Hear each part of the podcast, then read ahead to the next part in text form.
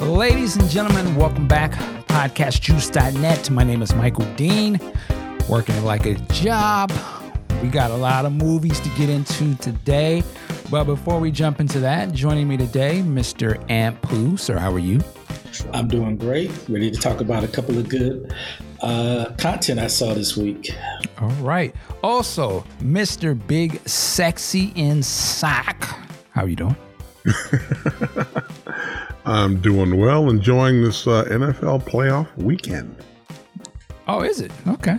Oh, it so, is. I'm so out of the loop. All right.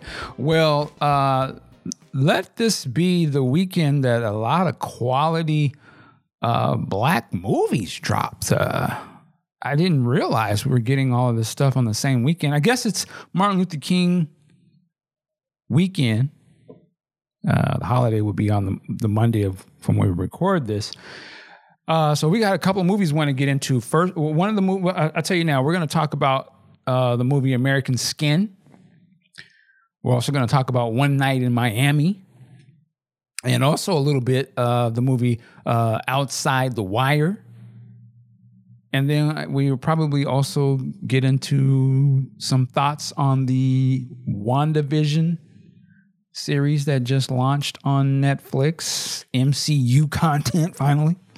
So we're gonna get in a lot of things here. Um, I'll start with the fellas. Uh, the two hot ones for me though, and I'll let you choose choose which one you want to go with first. Either American Skin or One Night in Miami. Which should we jump into first? American Are we Skin. Spoiling? I was able to finish it. Are we spoiling? Not going to spoil the ending of this movie, no. Well, for me, I have not seen American Skin yet, but in all honesty, I like hearing you and Ant talk about movies because when you guys did the review for uh, Queen and Slim, put me right in the middle of the movie. I loved it. So, guys, let it rip. All right. Um, let me set it up, and then I want to go to see what Ampu th- thought about this. So, American Skin. This is the new movie directed and written by Nate Parker, uh, which you may remember. He did uh, Birth of a Nation uh, a couple years ago. He also was in uh, The Great Debaters with Denzel Washington. Um, what's this movie about? I'm going to read the synopsis. So it's a, a Marine veteran working as a school janitor tries to mend his relationship with his son after a divorce. When his son is killed by a police officer found innocent without standing trial, he takes matters into his own hands. There was a brilliant, in my opinion, trailer that dropped of this movie uh, last year, late last year, that when I saw the trailer, this became my most anticipated movie of 2021. Uh, so, so that's all I'm gonna say on that. You hear what the premise is about. Uh, if he didn't pick up on it already, the father is a black father and son. The police officer is white. Police officer kills the son. Obviously, this is in the synopsis. Officer is found innocent without going to trial. And in the trailer, you can see Nate Parker, the dad, a couple other people uh, attacking a police station, guns. Looks like they've kidnapped cops. Uh, so it's a very uh, movie of the moment. uh, so with that said, and and I'll say this again, we're not going to spoil the ending of this movie. Not going to do that. Ooh. Aunt Pooh, what were your thoughts on this? Uh, my thoughts was it was not the film the trailer made it out to be. But overall, I enjoyed the film. For me, looking at that trailer, I thought it was going to be somewhat action. I thought it was going to be uh, far more tense, and then it it uh, the overall tone of the film was one of informative, educational, taking a hard look at not only America but the Black community and what it's like to be uh, within uh, that America, and as well as uh, showing you in my opinion, how the police think. And the police, as we saw in the, the film, the police isn't one white face to it. There was some caping going on by the uh, respectability, respectability politics brother. There was some caping by the Latinos. We saw uh, that black and brown coalition, huh? huh? they, they, it was. This was definitely. I, I feel so bad for this film, in my opinion, because this deserved a theatrical release. Q probably be like, "Yeah, see, shut up." Uh, the reason why I say that is because I would have loved to have seen a black audience watch this film. Because you just hmm. know there were certain parts where, because I was in the home going like, damn, that's right. Say that shit. That's right. Shut the fuck up. I, I, don't, I think I might have uh, set a record for the number of times I said, shut the fuck up. Absolutely. And I would have loved to have been at the Playa Vista Cine, Cinemark where it was nothing but white people, you know, oh, you know, we need to see what they're, how they're thinking. I've heard really great things about this, Johnny. Uh, you know, that Nate Parker, you know, I heard, you know, he had that rape thing, but I think he's coming back. And I think this might wow. be the film. I would have loved to have seen their reaction to this film so I, will just I'll just leave it right there. It's definitely a must see if you're a black person. Absolutely a must see. It's a very uh, good film. Some really really great acting, and uh, Ki-Jani's cousin. Mm. so he if if uh, if Alan Arkin can get a Best Supporting Action Actor uh, award for 30 minutes of work. This brother deserved it just for that one scene. It was that good. When he said, "You lived your life, old ass nigga," I was like, "Yes, ass it, it's one of those films. It's one of those talk at the at the screen films. Wow. Okay. All right. Um, listen. First of all, I will say this movie uh, I needed to see this. Highly anticipated. And for me, I was not disappointed in the least. Going into this movie, I questioned how far the movie would go. I was like, okay, they're insinuating brothers with guns taking over police stations and, you know, looking like they're going to be drawing down on cops and busting shots and not taking no shit. But I was like, it's 2020, 2021. What are they really going to show? How is it going to end? I try to rationalize things. And I will say, I was not disappointed. This was a powerful movie, not to say the least. I think this movie was excellent.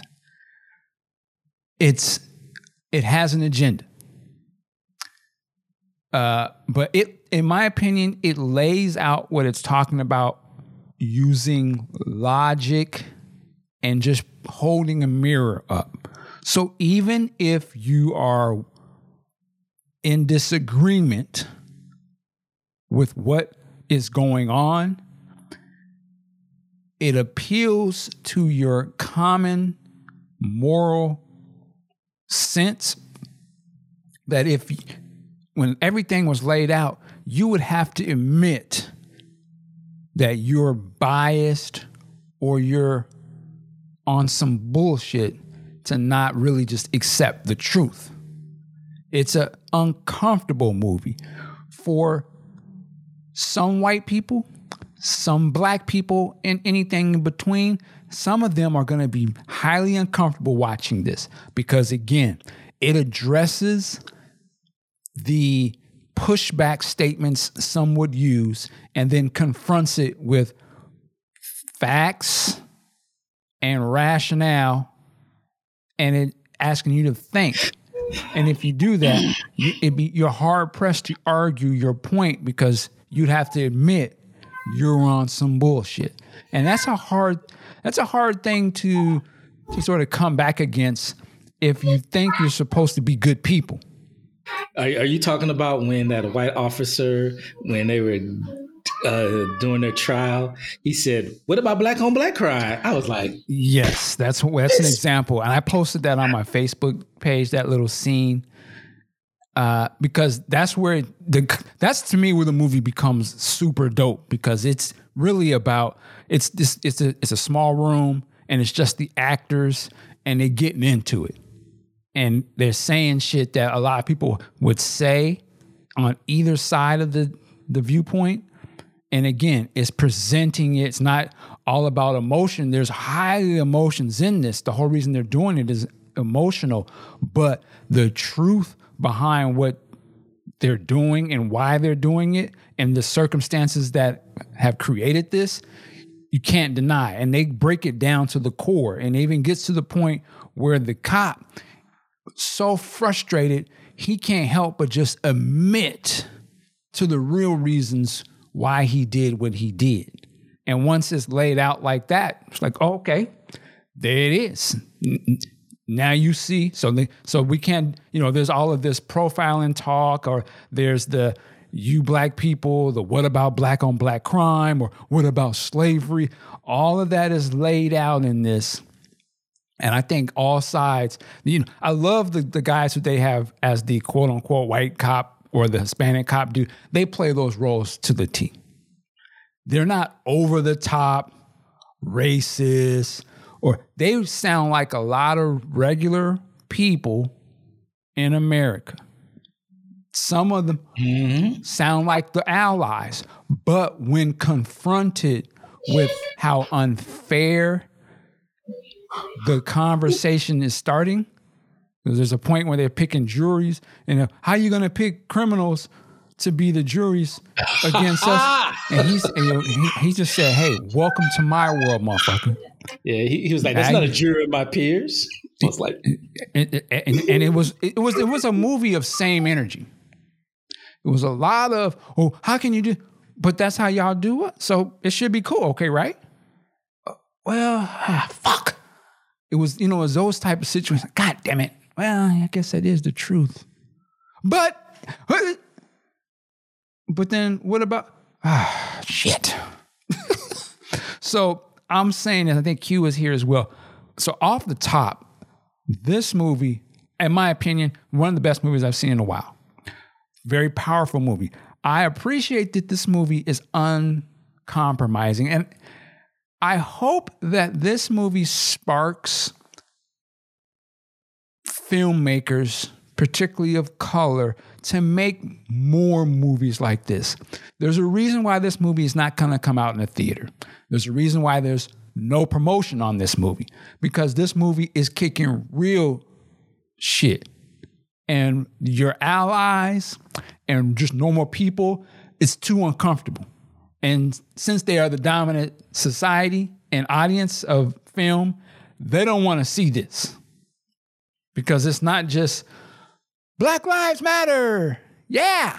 No, this is the other side of that conversation. Oh, you want to march? Well, we're going to march and talk at the same time so we can work. They don't want to do that. And they certainly don't want to watch a movie from the other person's point of view of what's going on. So there's a reason why this movie ain't going to be shown mainstream. It's not because it's not good. This movie, in my opinion, is just as good, if not better, than all these other uh, drama, super acting type movies. This had dope acting. It had classic scenes. The scene that Ampu talked about where the young man was going in on the police chief and the police officers that was at his auntie's house, that was that's a classic scene. If this had been in the movie theaters, people would have been erupting watching that. And like the old hood movies in the past where lines will become classic and people will quote them. They quote the hell out of this. That this classic. I don't even know the name of that young actor. I ain't never seen him in nothing. Killed that. It got you. It gave you the young person's attitude and opinion on this situation.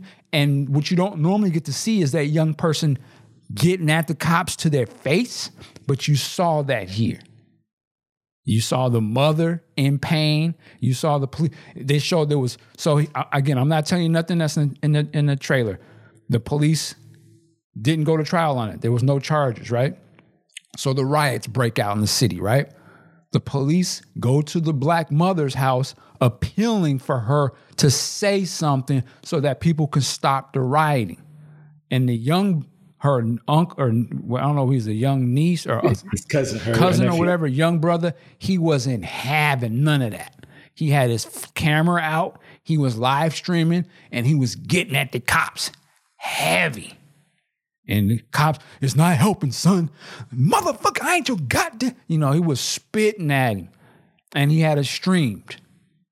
And the, the just stop, just just stop. No, son, is not. No, just get the fuck out. I mean, it was it was some energy. I don't think this movie should have played in the theaters personally. Yeah. what, what was interesting about that scene was twofold. It was one, uh, it pissed me off first off because they had a black face going in there saying, "Yeah, we know you lost your son, and you're not going to get justice." But what about these riots? So that that one pissed me off. And then the other thing was when he was getting loud. Now, hit from the outside looking in. Here's this this man. He he lost his cousin, and he feels insulted that they're coming out here. Hey, we need you to help squ- squash this. Give us a, a piece. And he's just angry. And I guess he said something. He he didn't make a move towards the police chief. He he just was loud, and all of a sudden you see the other cops, his backups, put start putting their hand on their gun, like, okay, we gonna have a problem. And I just was like, wow. But they showing you exactly how it probably would go down. Yeah, the only they- thing that would have made that scene more real is if that was if the if the uh, black police chief was uh, a bishop from a church hilarious. or a lawyer. hilarious, hilarious. Yeah, it was a that was a cold scene. Uh, so uh, let me just before we talk about it, just to say this. So I thought the movie was fabulous. Uh, I give out of five Marlins, I give it four and a half. Like I just think it was on point. There was maybe one scene that I thought was a little corny, and and and, you'll know it was the scene when they're uh, debating between the jurors, and then the young boy that's the filmmaker, when he did his whole little, you know, let me get my scene to shine, go off. I thought that was a little corny, and and not because I agree with what he was saying. I don't know him as an actor. It, it just wasn't his chops wasn't all the way there to me on it because we've seen so much powerful stuff. But that was a nitpick. But other than that, I thought all the characters were dope. The way that they tell this story, where you start with the footage, body cam, I guess, footage, and then they sort of jump around in time a little bit and sort of explain it as it goes. I loved it. Uh, the way that Nate Parker's father's character is portrayed, I thought that was tight. The sacrifices that he did to try and uh, mend with his son and get his son in better position in life. The realness of the divorce and how did that how does that affect your son? There's an ill classic scene of the son was doing a Zoom call or something with his buddy. And They were talking about rights, and the dad came in the room, and you know the young son, no, dad, so we have the right to object to the, police. And he said, yeah, true, but let me give you the reality.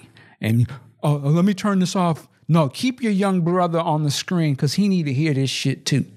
And I thought that was a powerful. It wasn't like super preachy. It was just these are facts.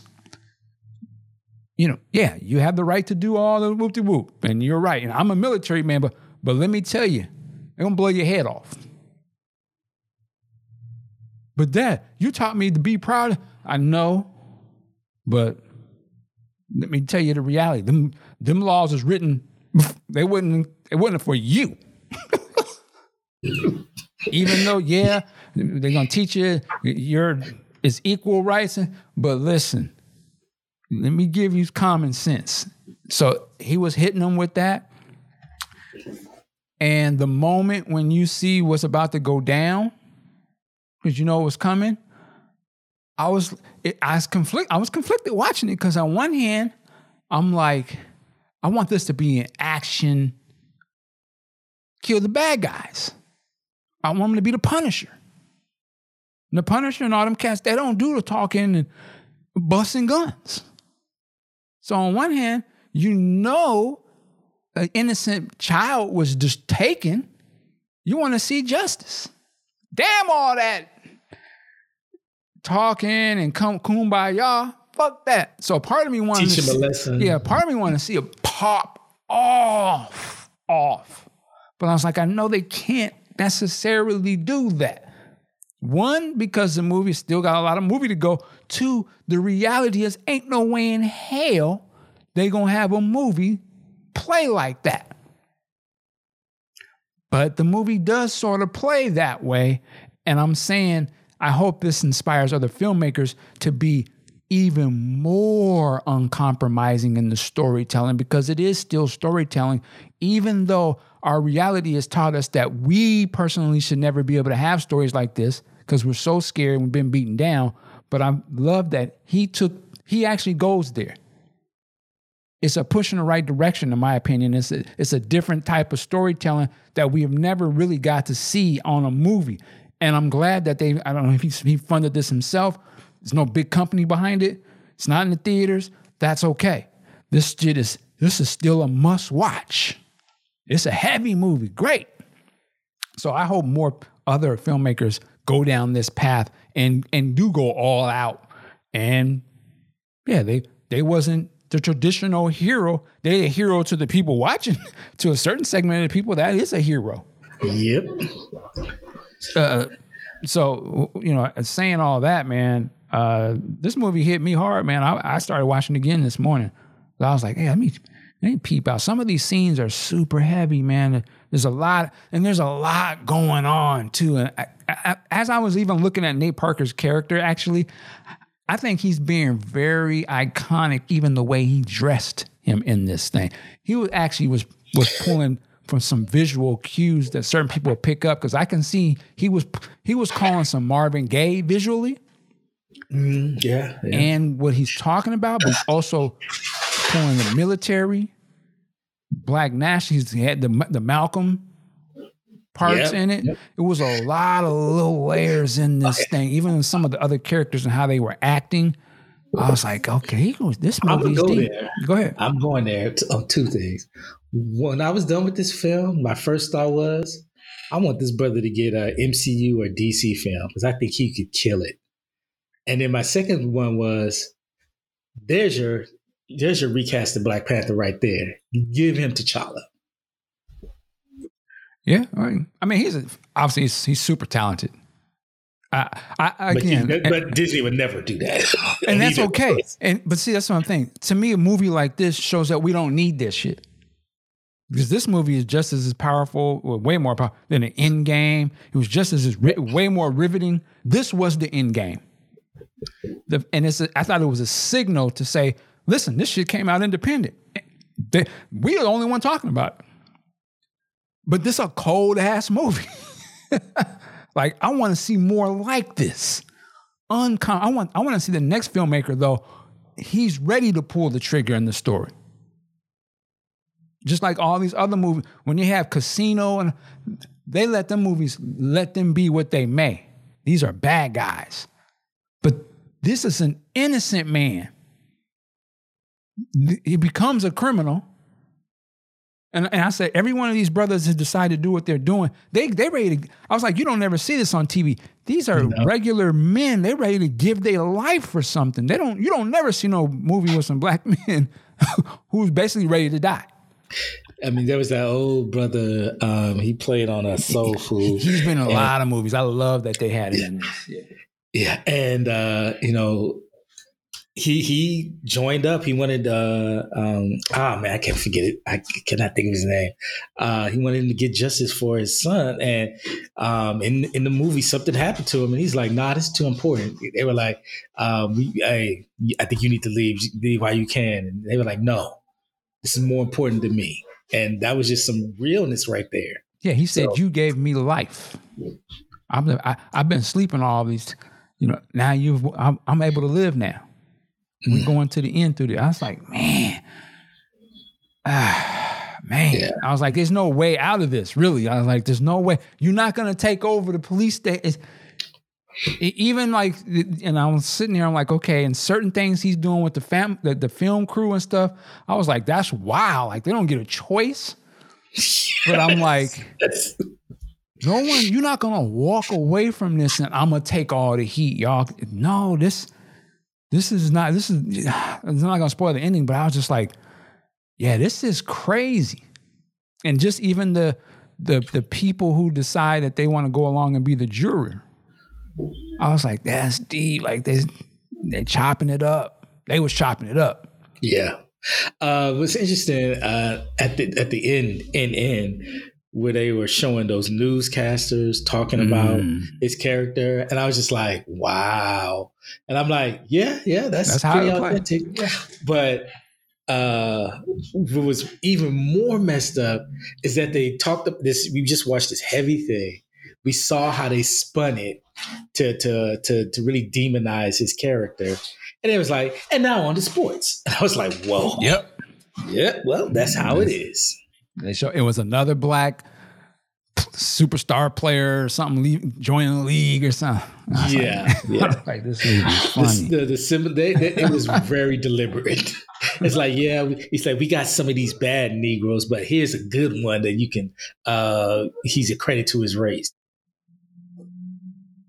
Yeah, it's a good. I, I'm telling you right now, go watch this movie. I rented it. I, it was six ninety nine. I rent the movie. I'm gonna go ahead and buy it. It's only thirteen dollars. Classic. Yeah, To me, it's I- classic. Um, I, I paid for it as well. I uh, I went to Amazon thinking, oh, this is one. I thought this was an Amazon film. It wasn't free, and then I was like, okay, should I go to Cineflix or should I just pay the six ninety nine? I was like, damn it, let me just be on code and pay this. yeah, man. I can't say enough. I really, en- I really enjoyed it. It's a, it's one of those movies you're gonna want to talk about. That I'll say that. If nothing, else. and I say everybody should watch it. It's not just some black movie. It's a very timely movie. Just even looking at what the Capitol popped off. And I'm like, Oh, yeah. it- yeah, seeing the contrast of how that went down. Yes, yes, very timely. Yeah, man. This uh, so, so Nate Parker, salute, man. I, I hope this movie does what it needs to do, but I hope this movie is a spark for more He- uncompromising black films to push the limit. It's not overly violent. There's hardly there's only a few violent acts in this. There's no nudity. There's no gangster shit. But this is the most gangster movie ever because it deals with the realities. This is not glamorizing shit. We ain't in there bucking our eyes. They doing real gang. That's what, that's why I said these are the real right. Like this is what they're. You want to know why they scared for us to get arms or to to start thinking? Because they don't want you to do with this movie. That's the this a nightmare. Because because they're not thugs. they're not the Yeah, criminal yeah. people. They regular people that's Eh. realizing this ain't can't go on no more. And you're not gonna kill our kids. And they were trained by They're them. trained by y'all. Yeah. Uh, what was also interesting that I like that they showed was even though the police mm, and most of the non-police they were put in that situation, they didn't break. They stayed on code. They They, on code, stayed on the blue shield. They, they didn't give a damn about a gun being in their face. They were like, um, they felt. I think they felt like maybe only one person was gonna die up in there, and they didn't do no begging. They didn't do no well, you know, no niggas explaining. They didn't try to okay, you you the man. They were like, nah, it was a good shoot. That's essentially what they were saying. Pretty much. Get out your feelings. And they go into you. You mentioned the black and brown thing. I wish that's the only thing I wanted. I wanted to see the subtitles from when that Mexican gangster Oh, dude yeah. was getting at him because he was he must have been saying some shit. Yeah. And, and- I Ah, turned the subtitles on. It just said Spanish, speaking Spanish. really? I was Yeah, like, mother, okay, what did he say? Yeah, he was getting at him though. They was going, they was going in their own world squabbing, you know, on some black, some brown versus brown. What about brown internal? They was getting even that one chick. I thought she was black, the police officer, Yeah. mhm. and she's like, "No, I'm Latina." Whoop whoop whoop. And I'm like, they too. And I'm like, I assume the the one dude. I think he was from Sons of Anarchy. I think he's like Hispanic. Yeah, he was. So I was like, you seeing a different dynamic. Now you seeing the Hispanics. They two of them are cops. And then she started getting infected by what was going on and she's barking back. on some women's rights shit. And I was like, oh man. Then the Mexican, the, the Ch- Cachano, you know, you know, the homie Cholo dude, he started spitting. I'm like, oh, sh- let's get our popcorn. So yeah, this was this is a good movie, man. He wrote this. He's a, he's ill, man. Nate Parker's ill, man. He he's he's cold. But anyway, yeah, American Son, Headbuster, classic. Go go watch it. Uh, Q, are you there, sir? I'm here. I'm in a Oh, okay. hotel, so I don't know how I sound. I'm using my own hotspot. How does it sound? You sound you sound all right, brother. Welcome. Get your energy up. You okay? It's a rough day, man. Oh man, all okay. right. Sorry about that. Sorry about that. Um, well, the next movie we're going to talk about is One Night. Well, let me say, uh, Q, did you see American Skin? Man, I've been on the road for the last two days. Oh, okay. Well- all right. Starting last night. All right. No, the next I haven't seen movie. Oh, go ahead. I said I haven't seen anything. Oh, okay. All right. Uh, the next movie is One Night in Miami. Uh, direct directed by Regina King. I believe this is her directorial debut. So let me just let me set this up for a second. We just saw American Skin that came out this weekend. We also are seeing One Night in Miami that dropped this weekend. This is an Amazon. Uh, they put this out. I believe they did a a, a, was supposed to have been a short theatrical run toward the end of last year. I assume all the theaters were closed, so that probably didn't really happen. But here it is debuting, and I'm gonna set this one up. So the the movie is One Night in Miami is a fictional account of one incredible night where icons Muhammad Ali, Malcolm X, Sam Cooke, and Jim Brown gathered discussing their roles in the civil rights movement and cultural upheaval of the 60s. We'll go to Big Sexy and Sack first. Sir, what did you think of One Night in Miami? You know, I enjoyed it immensely. I think Regina King did a magnificent job in her directorial debut. I think all of the performances, especially uh, the cat who played uh, Sam Cooke, magnificent. I like how they had my guy from The Wire in as one of the Fruit of Islam bodyguards Yes. you know, a little understated. uh, they had, oh, what is my man's name? I'm just going to go by character. Who played Christopher Moltisanti from Sopranos? He played Angelo Dundee. Historically, they got a lot of it right. You know, they really researched and did this. I believe the guy who did the screenplay also wrote this as an actual play. Because looking at it, you can mm-hmm. see how it was set up as a staged performance. And it was magnificent. And initially, are we spoiling? Uh yeah, I guess you can. Go ahead. Initially, in the first scene, Jim Brown, or the guy who plays Jim Brown, goes into Georgia Real quick, and was see. that Ren? MC I, I just call him by the, the names I know. Was that the guy who played MC Ren? I don't know. Yeah, yeah, that was him. And Okay. Charles Red? Yeah, he, he- Yeah, And s- I, am sorry. I just got to Okay. salute to that brother, man. He needs to be, he's the shit. That's, uh, go ahead, man. he goes to uh I I guess an old family friend or an old person he looked up to. This big sprawling house in Georgia. Knocks on the door. Ladies all, "What can I help you?" He's like, "Yeah, I'm here to see so and so." Oh, you're Jim Brown. Ah! Which you know it was expected. The older cat comes out, uh, played by Beau Bridges. Oh, Jim, it's good to see you. Let's talk. You know, I would be proud to tell people that wherever we are in Georgia is the home of Jim Brown and blah, blah, blah, blah, blah. I'm like, well, okay, that's not too bad. And then the monkey wrench boomerang comes out. The daughter comes back out and says, Gramps, will you help me move this bureau? He's all, yeah, yeah. And, you know, Jim Brown stands up as well. He's like, well, if you're going to be moving furniture, because this is an older dude. He said, if you're moving furniture, let me help you. And here it comes. No, I didn't see it coming. Mike, did you see this coming? I could tell something was going was going to pop, but I didn't see it like nah. But I didn't. So I didn't, Not didn't like say this. no, not like that. The guy turns to Jim and says, "Now you know we can't have no niggas in this house." Whoa! And said it like it was just like Like it was nothing. nothing. It was no no offense. It's just oh come on, Jim. You know we don't have niggas in the house. I had to rewind. I was like, wait a minute, what just happened here? What did I miss? Did he insult him? And I was just like, no, he just was like, he yeah, kept it a buck. you cool outside and you run that ball nice, but not in this house. And my first thought was, well, Jim is going to break this guy in half. Nope. They just went on with the movie and they had all four of the guys meet after the first Ali Liston fight.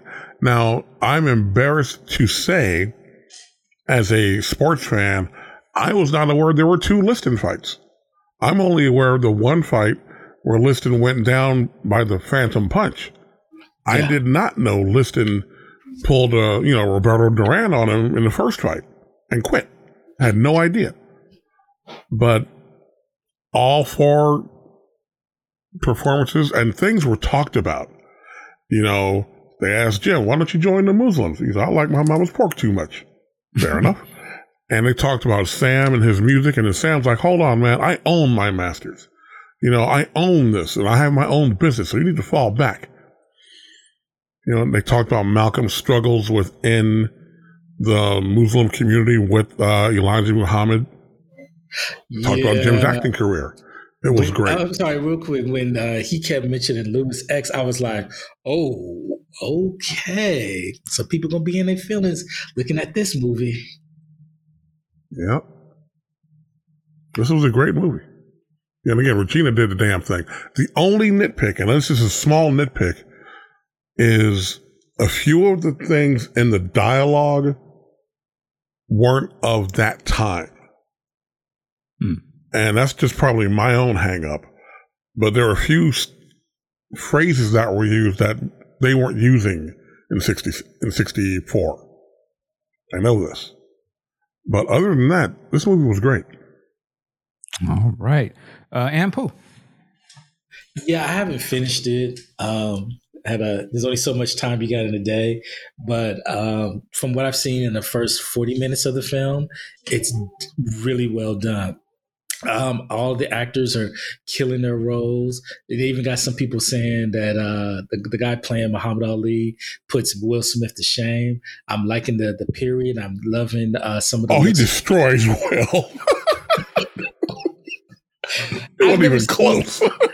I've never seen Ali. I, I, I, for me, no disrespect to Will, him playing that role, I was just like, I'm just not buying it. I just, I just can't get into that. But anyway, um, all of all of the characters are doing well, are, are, are doing their performances well, and I'm seeing some real insight. Seeing Malcolm X call Betty, have having these conversations with the kids, uh, learning that scene with Jim Brown, and just being humbled by all that. So I can't wait to see how this ends, and I think it's uh, really good so far.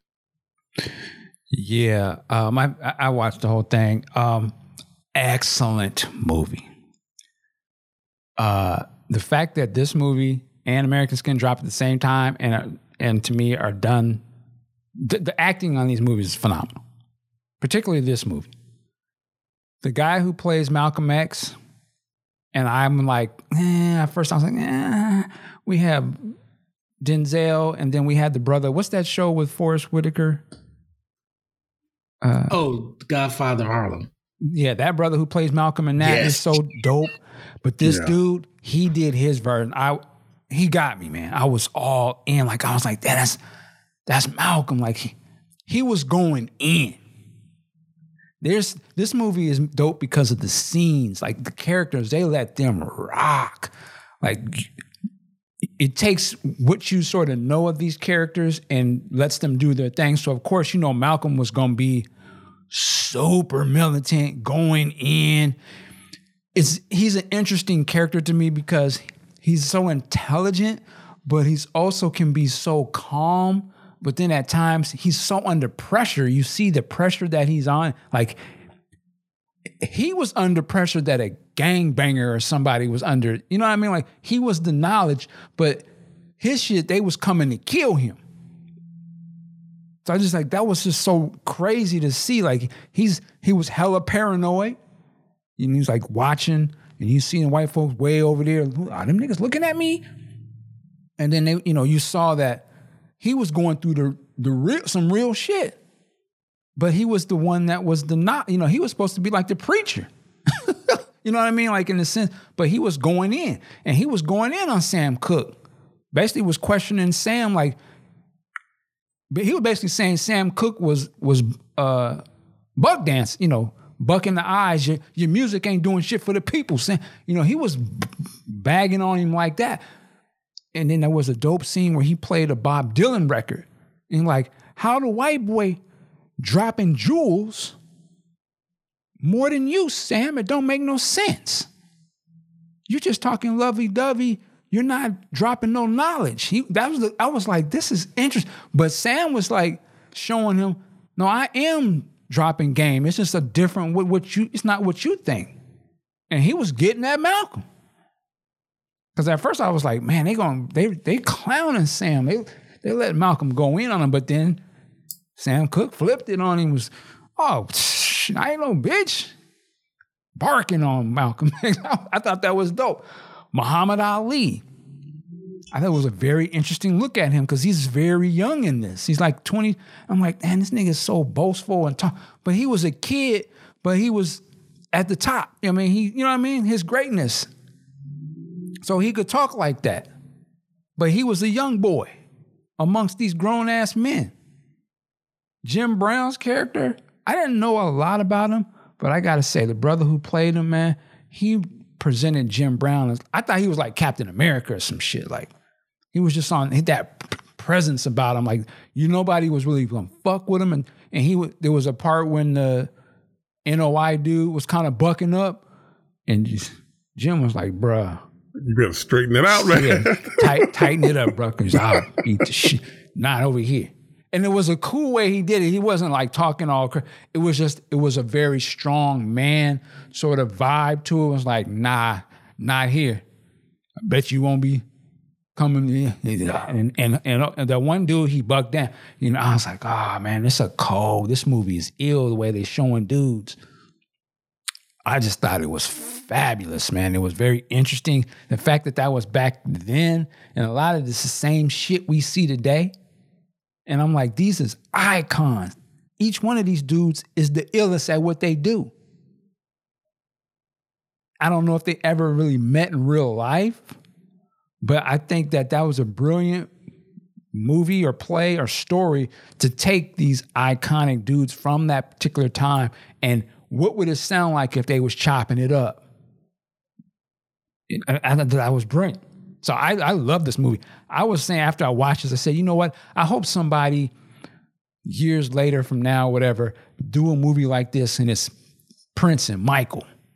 Maybe like Prince, Michael, and Whitney or something. They what if they had all met in a room and was just chopping it up about the 80s and where they were as a people and, and their careers and what they thought about each other. I think it'd be a fascinating, just as fascinating as this was, I think it'd be a fascinating thing. Prince, Michael, Madonna, Springsteen, 80s.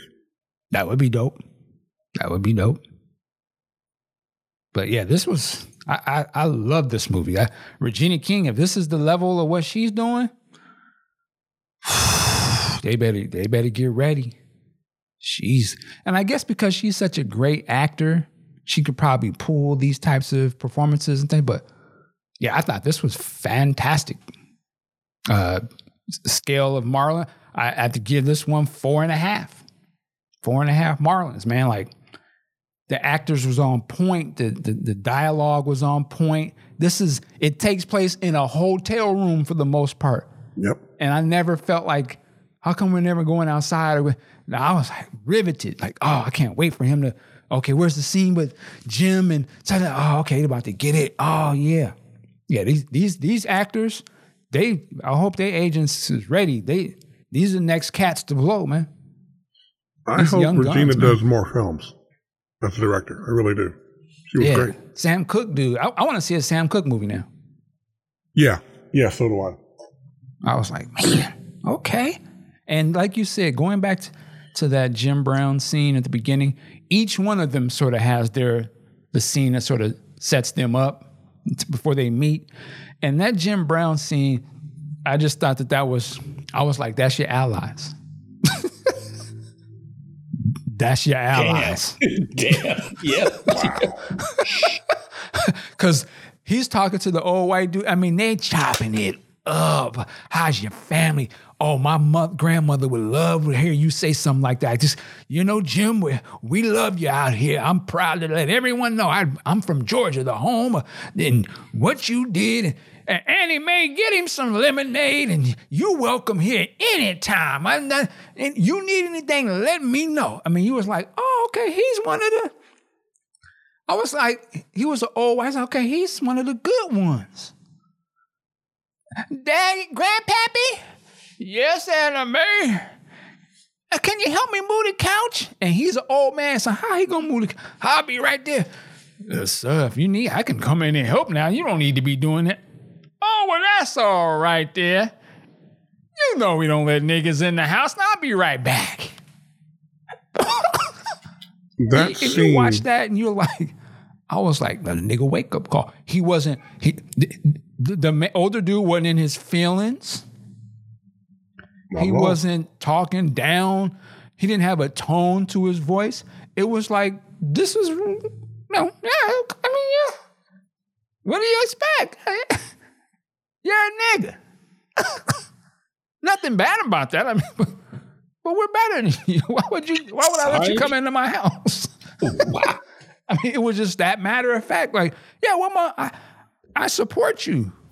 You're the greatest. It- but it was a until this. Like, I, you know, it was like I support you. And That's why. That's what I thought. Maybe that girl was to try to holler at Jim or something. But now I'm like, it would have been no way in here. Like, uh, yeah, but you ain't gonna. I mean, it's like you're not gonna date my daughter, or. But he was like, you're not gonna step a foot past this threshold of this front door. Are you crazy? don't let niggers in here. I thought that scene was hilarious.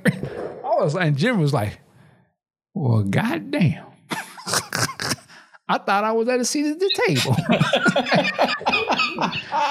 and, and again, I was like, this is today. I was like, they'll tell you, yeah, Black Lives Matter and equal rights. And, and, and we, but, well, you think that we could get some justice and reparations for them yet? no! Are you serious? Of course we ain't gonna give you. Get over it. What are you talking about, man? I'm on your side, but I ain't giving you a goddamn money. Fuck out of here. That's to me, it was the same. I just thought it was funny because that man illustrates, and, and I voted for these people, so it is what it is. But he illustrated Kamala Harris to me, but but Kamala is black. But it just shows you how it where it comes from. Like, dude is on your side, but he'll tell you straight to your face, only to a certain limit, I'm on your side, not to any sort of any sort of thing, you know, tangible or like, I'm not gonna allow you to come into my family. Like, eh. So I, I, I thought that was very telling. I was like, it's the same shit today. It's just we do that. We- We've adopted his mindset. And because he is so great about it and he's a good guy, of course we don't deserve to be in the house. Why why would you come in here? So yeah, I, I thought that, that was a cold scene. Because he wasn't hateful scene- about it. No, no, no. That scene reminds me of when I read Reggie Jackson's biography. He talked about being recruited to play college, you know, to play college ball. He ended up going to Arizona State. At one point, someone introduced him to Alabama's head coach, Bear Bryant. And Bear Bryant said to Reggie, and again, it's that same time, he's all, you know, if we had niggas on our team, he's the kind we want to have. wow. Here's Wow. The, here's the thing about you. You know, and there's shit like that to this day. I will never see Alabama. Ever. I will never see Mississippi. Ever. I could be completely wrong in my stance, but I don't give a damn. I'm not going. Mm. La- Last thing I'll say is the the other scene that, that really stuck with me uh, was just the scene when uh, they firebomb Malcolm's house, Mhm. and just the fact that the little kids coming out. It's the middle of the night. Malcolm, and his wife, coming outside. They had to run across the street. Malcolm just had a robe on and he had his shotgun or something. And I'm like, could you imagine what that? I, I couldn't imagine that. Like they had to drag my kids out of the middle of the house. Our house is burning down, and I have a gun, and I don't know what's going on. Like it's he was ready to pop. You know what I'm saying? Like they out there by themselves. I'm like, their house is burning. Can't go back in there. And he didn't have no shirt. I was like, damn, I can't. And I was like, he was the preacher type nigga. He wasn't even a gangster.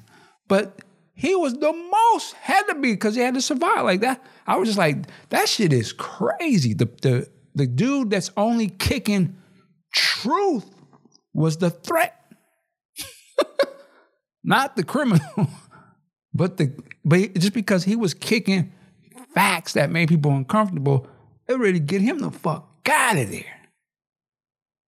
And then and I was like contrasting him versus Muhammad. They show where Muhammad went. That was, was like, man.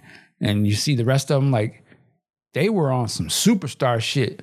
Malcolm was broke. Like, when, just the whole fact that they thought they was gonna have a big party and they went into that small little hotel room. Sam Cooke was like, "Uh, "Where the bitches?" I was like, "Where?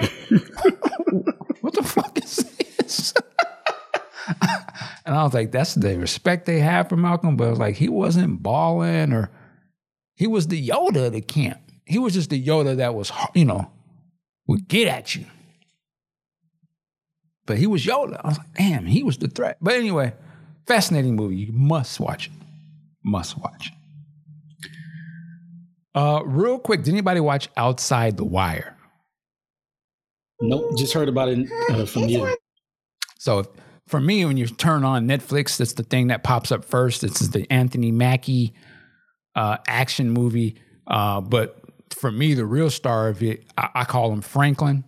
Anybody who watches Snowfall, uh, he stars in this thing. Is Desmond Idris is his name? Phenomenal young actor. Uh, so this is Desmond and Anthony Mackie's movie. Uh, I thought this was a dope. First of all, it's a dope action movie, but it made you think a little bit because it's showing you in the future when uh, the U.S. military has robots, essentially robot uh, soldiers, along with the regular soldiers. They had those daddy dogs running around. Uh, so they, and and we had America, you know, once again got uh, soldiers in other countries getting it popping, peacekeepers and shit. And so you saw you saw that kind of dynamic, but you saw with robotics in the game and in the military against insurgents and rebels. And then you had this young brother, the young black dude of it. He was a drone pilot, never got any, he never had boots on the ground putting in work. All his training and all his service was sitting in some bunker in Nevada with the joysticks, you know, commanding the drones, bombing people and shit. And something happens where he kind of gets kicked out of that. And they send him to, you know, instead of getting court martial, they end up sending him this, to go work under Anthony Mackie. And the one uh, soldier dude, white soldier dude, told him something. He said, "Son, you you just killed Marines, but he was like, the government values your training more than they value the lives of those people you killed. So that's the only reason why you get to stay in this and why we're sending you here, because otherwise you'd be dead." I was like, "Damn!" And when they and when you get to Anthony Mackie, and when he reveals what he is, which you can see in the trailer, he is he's a he's a highly advanced AI essentially, but he looks like a black man, and he's a badass type robot motherfucker. And he, when he explains why he looks like that, I thought, that was very interesting. Why you think they made me look like this? And I'm and you're looking at him like he's talking like he's human, but he's not. It is a very interesting movie it takes a while for the real action to get popping, but when the action does pop off, he's on his John Wick, Super Terminator. I mean, it was dope, man. I, I, I dope ass action movie with a little bit of game into it, starring some brothers. Special effect heavy, all tight. I was just watching this. I was like, and then these are the you know these are good actors. Anthony Mackie's doing his thing, but the young brother, he's actually a dope actor. Like he could be on the next type dude. To me, he's that guy. And they were doing their thing, man. I'm like, this is where we've come so far when we can drop three movies with black leads across the gamut. Sci-fi action, tense dramas. I was like, man, we've come a long way, man. And I'm watching all of these bitches in the same night. So outside the wire, I don't put it as high as those other ones, but in terms of it being a dope action movie, I do give it high water, watermark. Scale of five, I would actually say I give it three and a half, maybe four Marlins. It's, it's a cold movie. And I I mean, there's a lot of people getting their head blown the fuck off. And once Anthony Mackie's character get popping, ruthless. Man, he was that dude. So I would uh, I salute Netflix outside the wire. That was that was good. That was some good stuff. Um, check it out. Did anybody else? So I don't know. Did you uh, see the trailer or hear about this one, Big Sexy? I saw the trailer this morning actually because when I saw that you were watching, I'm like, "What's that?" I had to track it down, and like you said, it's right at the top of the Netflix banner. And I see Anthony Mackie. I'm like, "Is that the guy from uh, Snowfall?" Cool, but I don't know what it's about until until just now. But it's something I plan to definitely watch because I like Anthony Mackie and I like the guy from Snowfall. So I'm you know I'm going to be checking it out anyway. Yeah, it's a cool. That's what I said. Cool action movie. You know, sci-fi action with military. Okay, AI and all that kind of shit. It was good. But if we're on the recommending tip, especially on Netflix, Lupin. Mm. Check out Lupin. Been hearing about this. All right, all right. Um, okay. Changing to Am I- TV. Change to TV here. Wait, Can you Q, you got something to say, man? Go ahead, Q. Yeah, I haven't heard. I haven't seen any of these films you guys are talking about, but are these all on Netflix? Uh, Lupin no. is Well, Lupin is yes, and Outside the Wire is. One Night in Miami is Amazon, and American Skin you can watch on any platform. You just have to pay for it. Yeah. Well, I was watching. Uh, I tu- I turned the speaker down because you all were spoiling, and I saw the trailer for American Skin. I'm not gonna take a lot of time since you already talked about it. Um, but that's I saw the scene with the police stop, and uh, man, Nick Parker is a phenomenal actor because he had my heart in my my heart was in my throat when um, during that just in the trailer during that scene. Mm-hmm. and uh, I, I will. I, I saw a review. I, I mean, I didn't saw like the byline or not the the headline of a review when I was going through Google, and it said uh, something about American Skin. It is a great something like it was a good drama, but it plays like a parody. And so I, I'm not sure what they were talking about, but when I was watching the trailer, it looks like, it looks like what happens is uh, Nate Parker's son gets. I'm not. I'm not spoiling anything. I'm just saying what I saw in the trailer. Nate Parker's son gets shot. I don't know if he's killed. I assume he was killed. Um, and somehow Nate Parker gets on his Rambo and uh, takes over the police precinct and does, I guess, mock trials or something like that. Yep. And it's interesting. I could I could see. I mean, we know that probably wouldn't happen in real life, so I see why someone would say it's a parody. Someone plays like a parody. But uh, the thing is, is that just from that trailer, Nate Parker, he's like, I got some shit to prove. I, just in him saying he was on his Denzel, man. He, he just he said something like, "Are you scared?" I'm like, Mhm. "Oh shit!" and he puts the the muzzle of the gun on the table. I'm like, "Okay, I gotta check this shit out." And then, but what was really, what was really telling, or that's not the right word, but made me feel really compelled to watch it, is because we see in real life people or young black youth with cell phones in the hand, you really can't tell it's a cell phone, right? So is it is it a good shoot, or a clean shoot, or not? In this case, they make it clear that the cop, at least from the trailer I saw, the cop saw that it was a cell phone and the kid was holding it up while they get out the car. Now I don't know what happens because it's a trailer. They cut it up that the kid gets shot. But I'm like, okay, that cop saw that it was a cell phone. So I want to see what the excuse is that he shot the kid. So I'm already bought in to see that movie.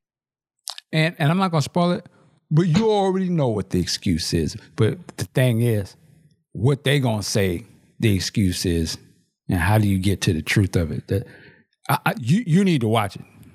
You definitely need to watch this movie. And I'm gonna tell tell y'all right now. I'm looking at the Rotten Tomatoes score on this. It's at 33 percent.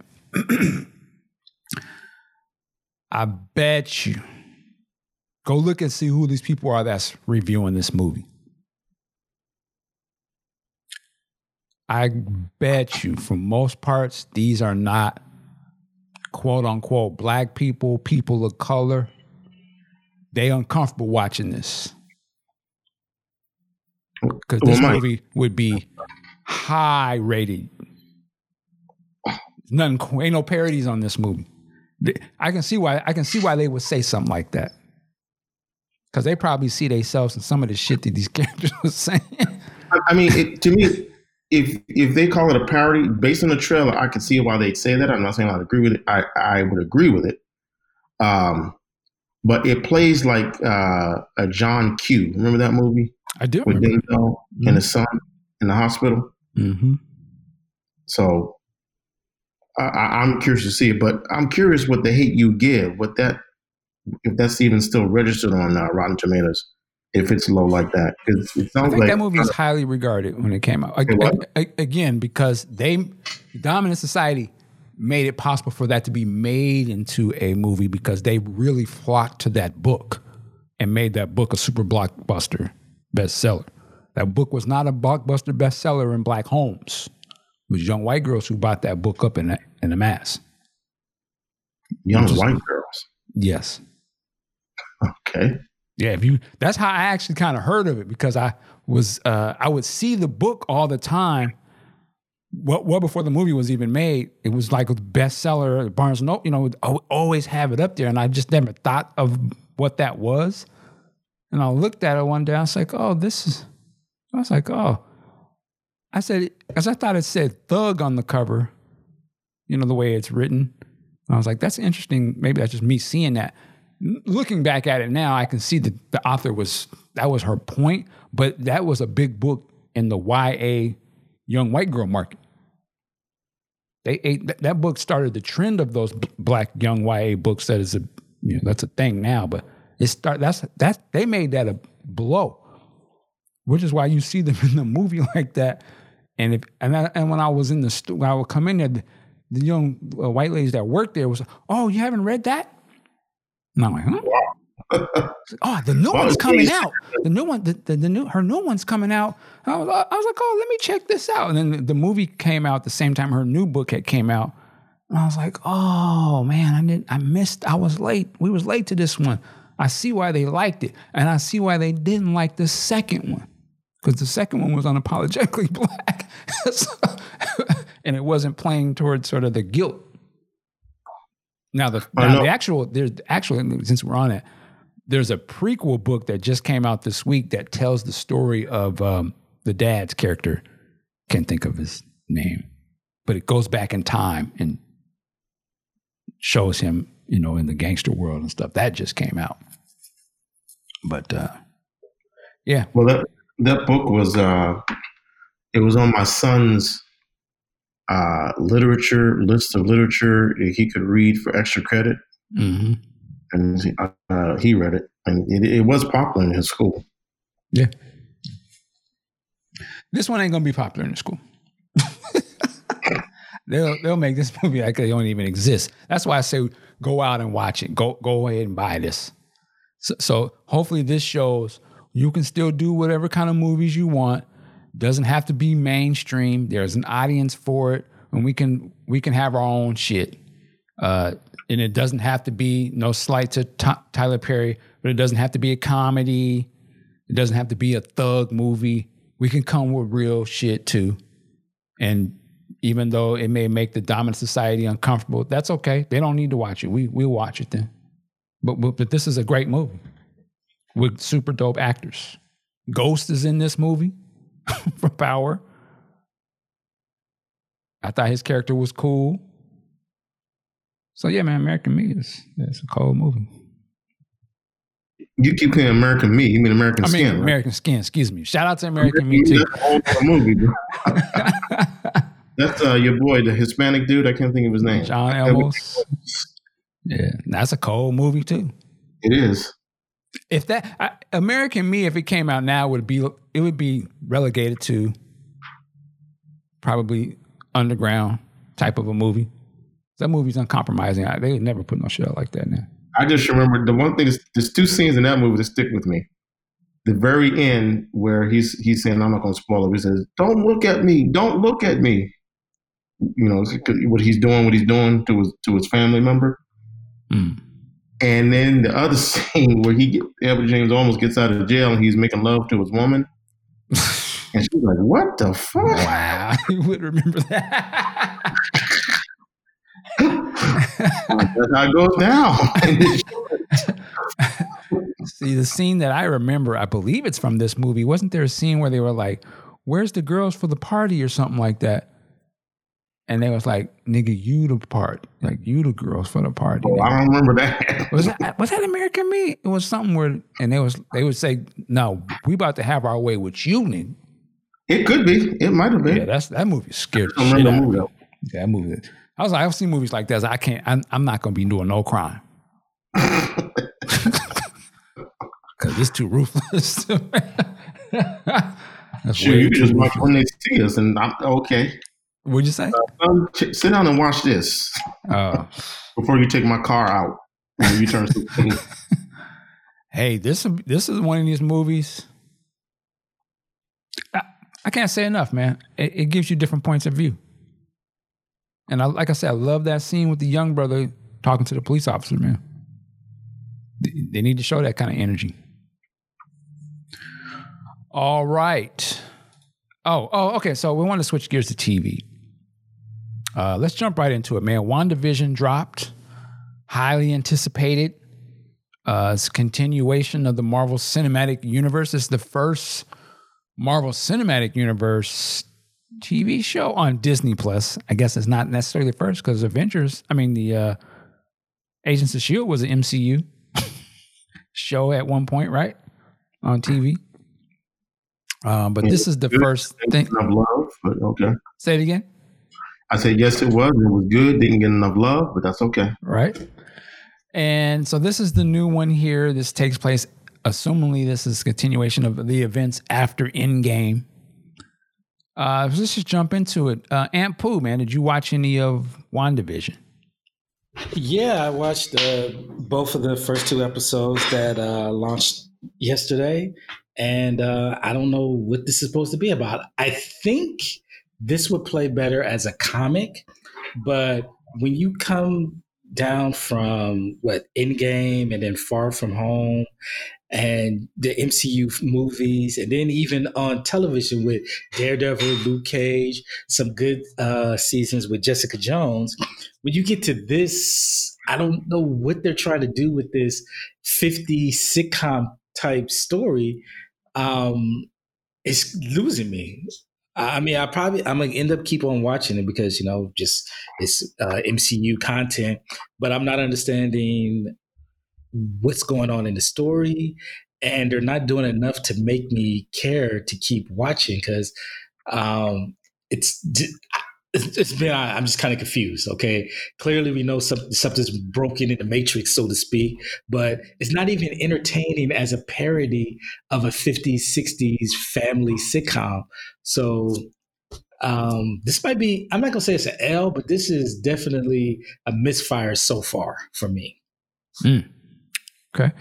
Uh, Q, what's your thoughts on this? And just to add to a question for you, do you think that younger audiences will get the 50s TV show sort of reference?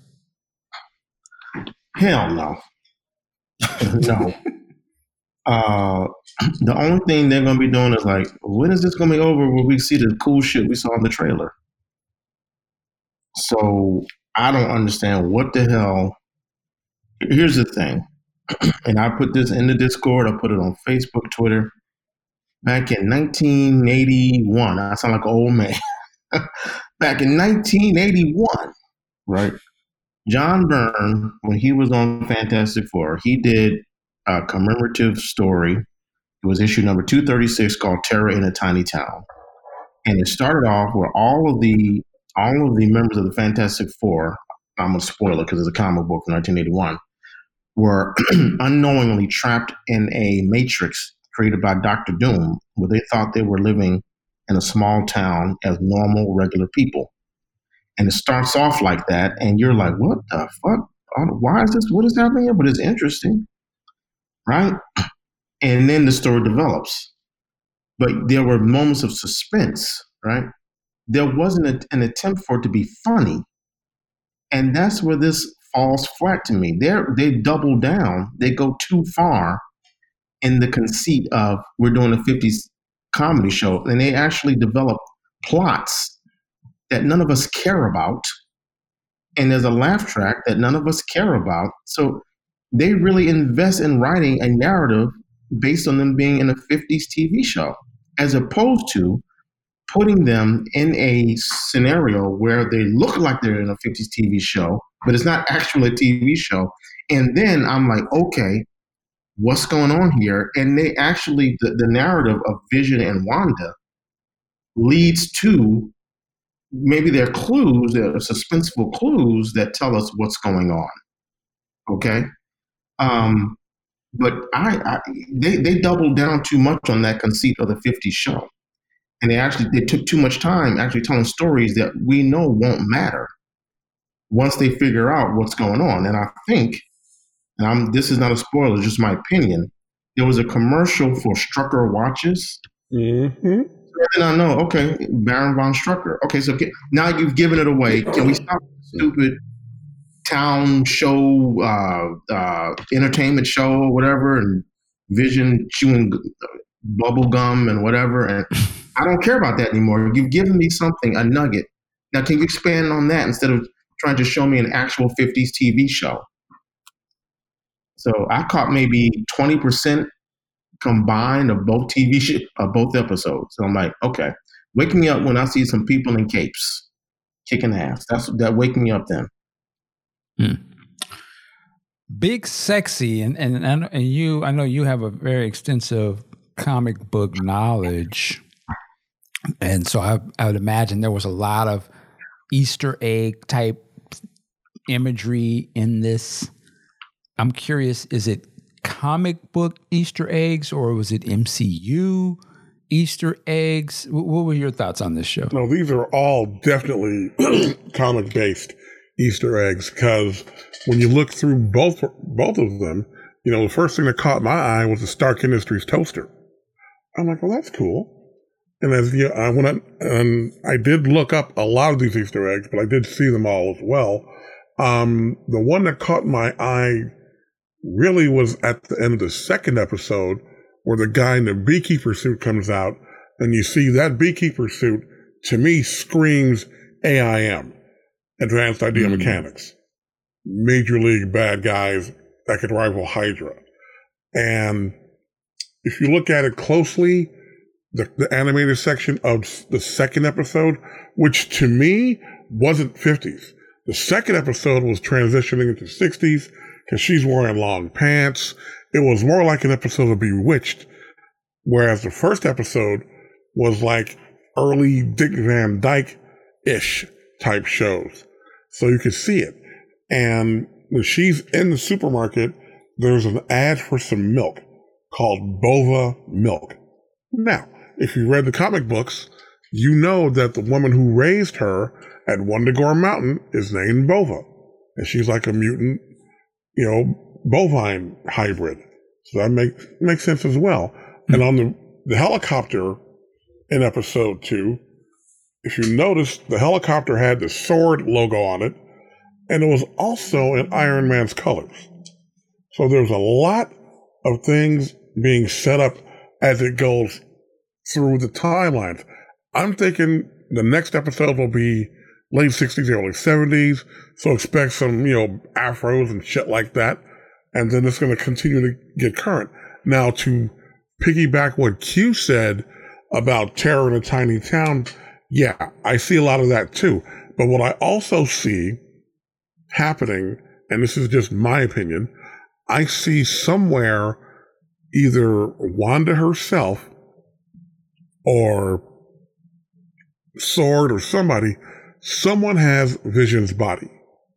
And they're trying to re educate and give him memories because when he lost a Mind Stone, he lost it all. So someone's trying to rebuild that. And if you recall from, um, I think it was Endgame. No, it was from um, Infinity War when he was in Wakanda. Shuri told them, she said, look, this guy's got millions of things cooking in his, you know, robotic brain. This is not going to be a quick fix. So I think someone's rebuilding him, and you can see at the end of both episodes, someone is watching them, mm. or someone is either monitoring the progress, and you can see at this one point near the end of the second episode, Wanda said, "You know what? No, we're not doing this." And things changed, and it bled into color. And if I'm not mistaken, she looked like she had a baby bump there too, but I don't want to, yeah, you know, assume that yet. I liked it, and I think it's setting up things for down the line. I think it's setting up a lot for the MCU because we, you know, if we recall correctly, this is going to impact Doctor Strange, and Doctor Strange show, you know, all of his multiverses of madness is going to impact the next wave of MCU stuff. So I'm enjoying it. I do like the homage to the old shows because they got the Dick Van Dyke set pretty right. And it got a lot of the Bewitched stuff happening. I'm looking forward to seeing how it further develop. Now, is there action? No. But there are a little, lot of little things that they're setting up. And, you know, we're going to, we're to look into it deeper. It's, it's going to be good. I'm, I'm looking forward to it. All right. Uh, quickly, I would say, I think uh, before I judge the the show, I think this is uh, similar to me from when uh, we went from Purple Rain to Around the World in a Day. What I mean by that is, I think the biggest hurdle right now is the expectation of a Marvel fan, or you've seen these movies and they're they're excellent, and they've been a certain way, and now this I think is being really judged on the based on the expectation of what we think it's supposed to be. And it's not what we think it's supposed to be. I think that this is the same way if a person was like all into Prince and Purple Rain, that was, oh, it was just so great and exciting. And then they drop around the world in a day. And she was like, whoa, what, is the, what the hell is this? This isn't, where is the, you know, guitar solo and where is the excitement and everything I saw in Purple Rain, this is totally different. And it took a while to realize, oh, okay, you know what? This is different, but this shit is dope. Like I didn't expect this. I, I think that's what this, I hope that's what's going on here. It's hard to judge by the first two episodes because they are so different from the expectations of what we think Marvel should be or what it has been to us. And this is more of a slow burn. And they haven't done that. They haven't built their brand on slow burns. No. They've been beating us over the head with dope action and whiz bang. Ah, this is great. Each one is a step up, and this is almost like a they're pumping the brakes a little bit and know, let's build this story out a little bit. And I think just getting these first two episodes and and it doesn't have that action, it's it's just a different take to it. But as I watch this show, it loses my attention a little bit because I probably wouldn't watch it otherwise if it wasn't Marvel, and I know that they might have something to show me. But I'm not really into the sitcom thing. Like I wouldn't watch a sitcom like this anyway. So let alone I'm not going to give a lot of my attention to this. But I will say that I agree with Q. They're double, tripling down into it, and I do kind of respect that. Like at least they're like they're all in on what they're doing. Whether or not it works for me is a different story, but I can respect the artisticness of hey, they're doing their thing. This they, this is what they're trying to do. I can see the little hints of kind of what you were saying, Mark. I see that there's something going on behind the scenes here. They're taking an inst- interesting route to show it to us slowly like this. I don't, but I wonder if the original intent was for this to be the first thing we saw, you know, as opposed to maybe seeing Black Widow or giving us what we expect. Uh, and I think that plays into it.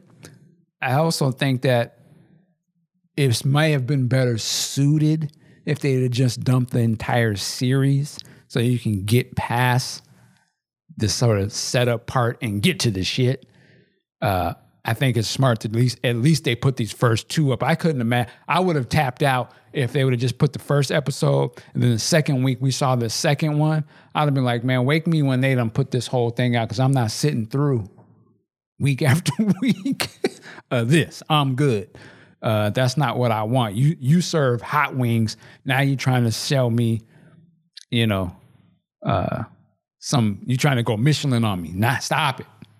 Like I didn't. I, where where the where the hot wings with the with the sauce like y'all usually get down? You're trying to give me four course meal and take the time. Eh. So it's hard to judge this show as it is, but so far it's cool to me. I'll probably later once more the re- the story has been revealed, we'll probably look back at this and say, "Oh, you know what? That was a cool little what they were doing there." Okay, I understand now, but as it is now, it's a little underwhelming only because of my expectations of what I thought they were going to do. Um, but I'm curious to see. I, will continue to watch. I just get on with it though. Because keep in mind, you know, when we saw Infinity War and Vision went down, we don't know what happened to him. True. This will explain that. Well, and that's what I'm saying. But just get on with it though. Uh, you know, you you set such a high expectation, and we coming off of Mandalorian too, off of Disney Plus. Like that that show was gets to the shit, like, you know, busting you over. That's what I thought Marvel. You know, I mean, oh, they coming, they gonna come with, and so this one kind of pumping the brakes. It is a little like oh, I got. I'm not used to Marvel pumping the brakes now. All right, all right now, okay, I'm gonna give you the benefit of the doubt because you haven't put in some work. But get to the shit now. You know, it's when the, the, the dude up there singing and he doing the, oh Lord. Uh, this is a black church. We need to, you know, get come on now. So that's that's kind of where I'm at with this show. But well, uh, I was gonna, I wanted to say, I was going back and forth with Afro Nerd on Twitter, and he's saying, uh, uh, "Q, you're not seeing all the Easter eggs." And saying, I'm like, look, I'm a I'm a I'm a geek nerd comic book dude. But like you just said, Mike, I saw Endgame. I saw I'm a spoiler. I saw Luke kicking ass on the end of Mandalorian. Right. Infinity War. Come on now. Listen. I I, I told him my intelligence quotient is does not see it as satisfactory that you're going to build a narrative that's going to satisfy me just because you're showing me Easter eggs. I'm I'm past that. Easter mm-hmm. eggs are great in the middle of an actual story. Don't do some bullshit like this and then say, "Oh, it's all about the Easter eggs right now." Nah, uh-uh. that's you skating. Yeah, and it's like the whole show is Easter eggs. I kind of see what you're saying. Right, I don't. I'm not interested in that. That's Easter eggs are something that I'll watch something and it'll be like, "Oh shit, is that Luke?" oh shit, is that R2D2? And then I'll go on YouTube and someone will say, okay, now look at all the Easter eggs. Okay, cool. But I already saw the shit I wanted to see. you know what I'm saying? Interesting. So yeah, they, they, Marvel like they like shoot. We done got bank. We got the bag. Let's fuck with them Disney's customers that's that's streaming this right now. Let's. Hilarious. This wasn't it. Hmm. Yeah, I'm, you know, it's uh, God, what was I about to say? Oh, this is it's almost remind. It kind of feels like the Last Jedi. Like I'm gonna show you. I'm gonna get deep. You know, when it's like, no, we just want to see the shit. Like I want to see Luke and them get down. Well, no, but I'm gonna show you an esoteric. You know, I'm gonna break down. And say, ah, you're a little too clever for your own good. It's so exactly. that, you know what I'm saying. Like, r- relax, Marvel. Kevin, relax. you you you gave us the shit. You shut down the game with Endgame and all that. It's cool. Relax. You can be a little clever, but don't go. Understand your fan base. You know, we're gonna give you a rope. We're gonna let you go ahead and d- tell your tale a little bit, but you know, we need to see Cap. You know, the same energy when Cap gets that hammer and like, yeah, that's what we want to see from Marvel. this ain't you not Nolan, motherfucker. You know, No, let that Remember motherfucker. the first Avenger, and to me, it was one of the one of the few scenes of that movie that I found compelling, where Steve Rogers wakes up in a hotel, looks like the '50s, and he gets certain subtle clues that hey, something's off here. Mm, Then he breaks through the wall. The scene, the scene up until he breaks through the wall, that's that would work. You, if you stretch that out over a couple of episodes where they're just living their regular life, and we are like, oh, okay, wait, what's that? And maybe Vision looks in the mirror while you sh- comes out the, sh- I don't know, out the shower, or whatever, and he sees a reflection of his real self or something like that, and there's an image of Thanos or whatever that indicates there was another life. And I know I've seen that whole, I've seen that conceit somewhere else, and I can't think of where I saw it in the movie. Uh, uh, maybe it was Dark City. Big Sexy. You remember that movie, Dark City? Yeah, yeah, I do. remember that Vaguely. one. Mhm. Yeah. Is it something- Kiefer Sutherland? Kiefer Sutherland? Yeah, yeah, okay, okay. Something where things were shifting and changing. You're like, what the hell's going on? Are they in the real world or something? That works, and you reveal as you go. That's tantalizing. But It's the the Matrix, last the essentially. stupid stories, no. But It- it's, again, it's almost like the Matrix in a sense, right? exactly. Kamala Harris, no. They're, they're building his.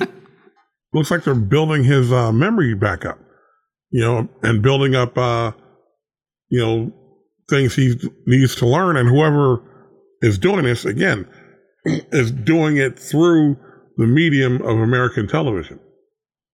Well, So I wonder again, if that's Wanda doing that. I, I, kind of feel like she's, I don't know if she's in some dome or something, and they're trying to break through to her or something. She grabbed him up. It's very possible. and, and she's It's like, no, I, it's not going to exist here.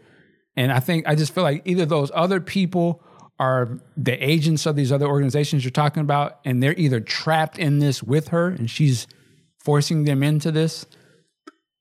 And there's somebody that's trying to break through. I think when you hear the radio, they're like, well, "Who's doing?" I almost feel like they're trying to break through to her, but she's so delirious and whatever's going on. I think it's the other way around.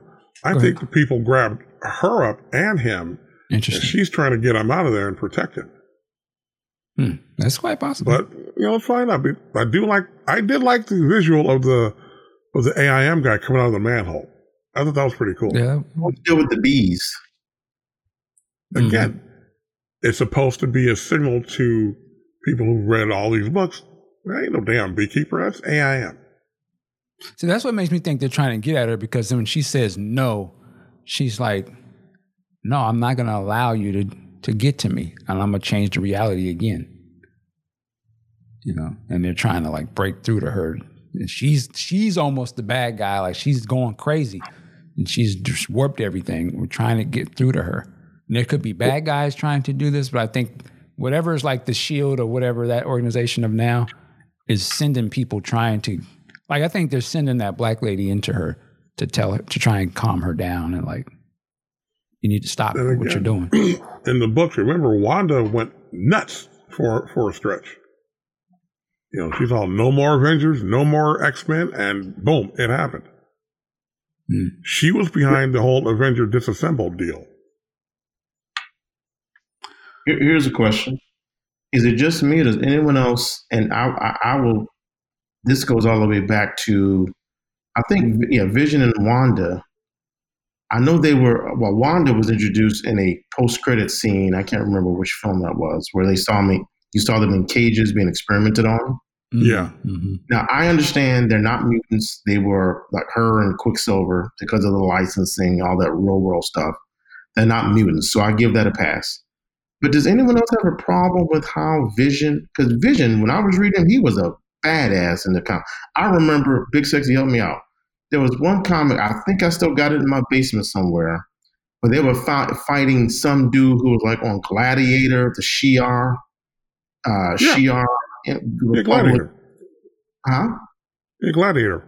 Yeah, they was fighting some guy, Count Nefaria or something like that. Yeah. And Vision goes up in the air Yeah. and says, fuck it. And he makes his density so hard that, pause, that he, and he plummets down and crushes this dude through the earth. Yeah. I That's some mean, that book badass is right, shit. exactly. I'm sorry, Paul Bettany is not getting that. He's not doing it. And Wanda, uh-uh.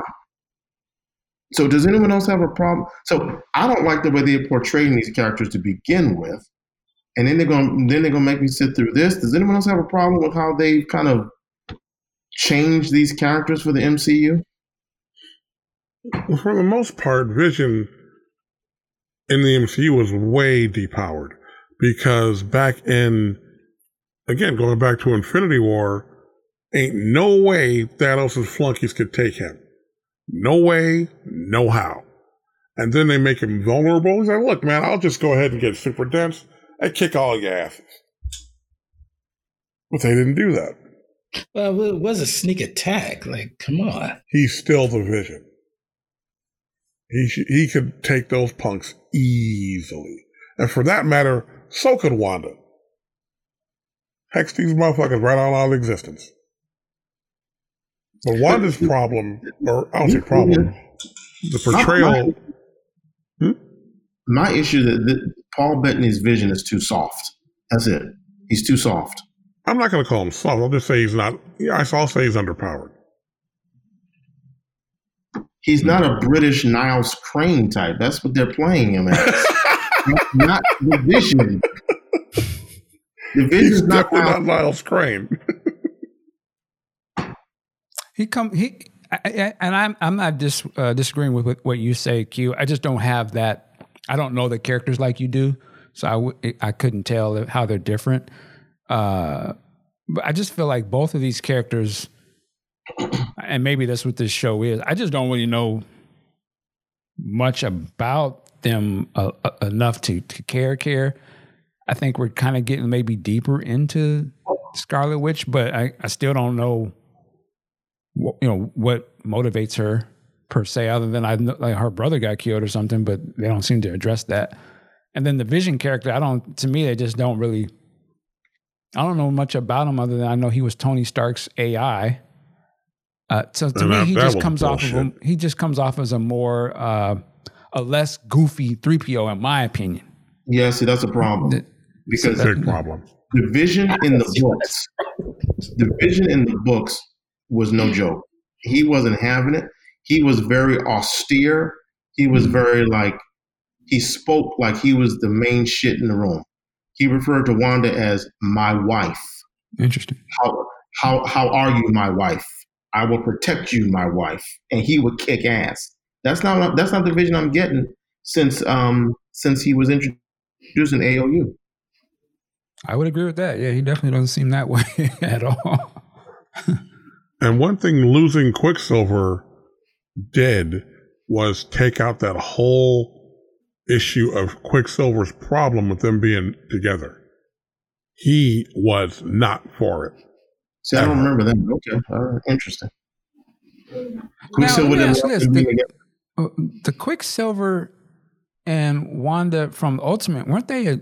They weren't brothers and sisters in that, were they? I thought Yeah, they they were were. like They, lovers. they, they were brother and sister. It was just creepy. The They, way they they almost presented like they were together, together. Yeah. in that, And that yeah. was nasty. interesting. One of my many problems with the Ultimate Universe. That's that's on some different. Boy, I don't think they're gonna do that in the movie. Since they're trying to integrate everything, do the the brother and sister relationship. That's okay agenda.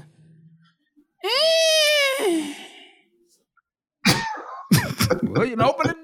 I guess you got to let it go, right? That's, Well, Quicksilver's dead. Movies uh, in the MCU. uh, they bring them back to life, I guess. Stupid. I don't know why they did that either.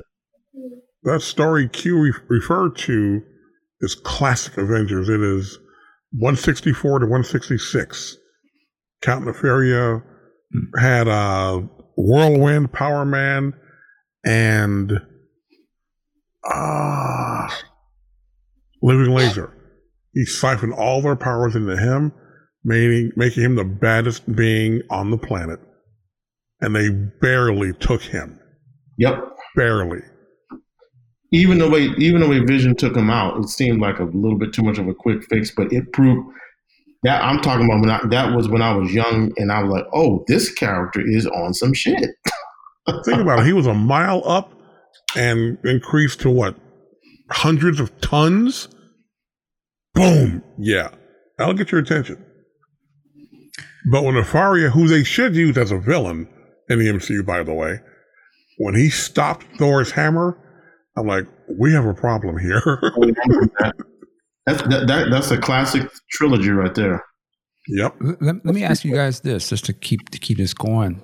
MCU, you mentioned villains, and I feel like that's the one thing that the MCU they had one villain, Thanos, Thanos. which was excellent. They took him out though.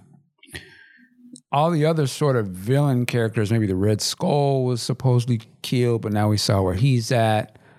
Uh, Killmonger, question. Killmonger he, he might be coming back. He might come back, but eh. wasn't say, but they to me what they lack are the villains. They have an abundance of heroes. oh, he's coming. The villain is coming. Well, that's where I want to go with this. So the question is, you guys mentioned a, a couple of different villains that they could do, and they don't really have a lot of villains. But we have now heard that supposedly Doctor Doom is mm-hmm. going to be in Black Panther two. So one is, what do you guys think of that? And do you think that they need to introduce more bad guys into this MCU?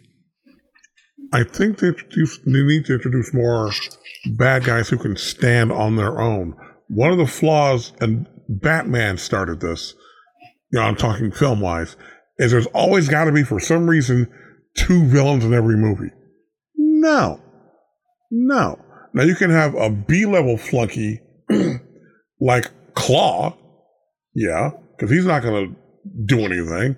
But when you have somebody like Doom, Doom don't need nobody else. He's fucking Doom. And the X Men have totally ruined Magneto, in my opinion. But there's Doom, there's Count Nefaria, there's Graviton. There is so much to mine from here. You know, let's just get it done properly.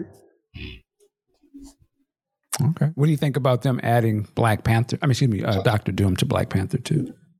I'm not a fan of that. Only Why not? because It's a natural. Doom belongs in the Fantastic Four book, in the Fantastic Four movie first. And that could be the same, and then we can see Black Panther in that movie. But Doctor Doom is a fan, is a classic, the villain for the Fantastic Four. I don't think that matters. Mm, Char- a good well, character is a, a good character is a good character, no matter where he at first appears. And if you, you stick by that premise, that means you lose Kingpin from Daredevil. Because Kingpin was a Spider Man guy. And were were were uh were uh, chopping it up in the books, weren't they? But Didn't- before that, they got there? him, they got Daredevil or Kingpin from Spider Man. I understand that. But what I'm saying in the books, Yeah.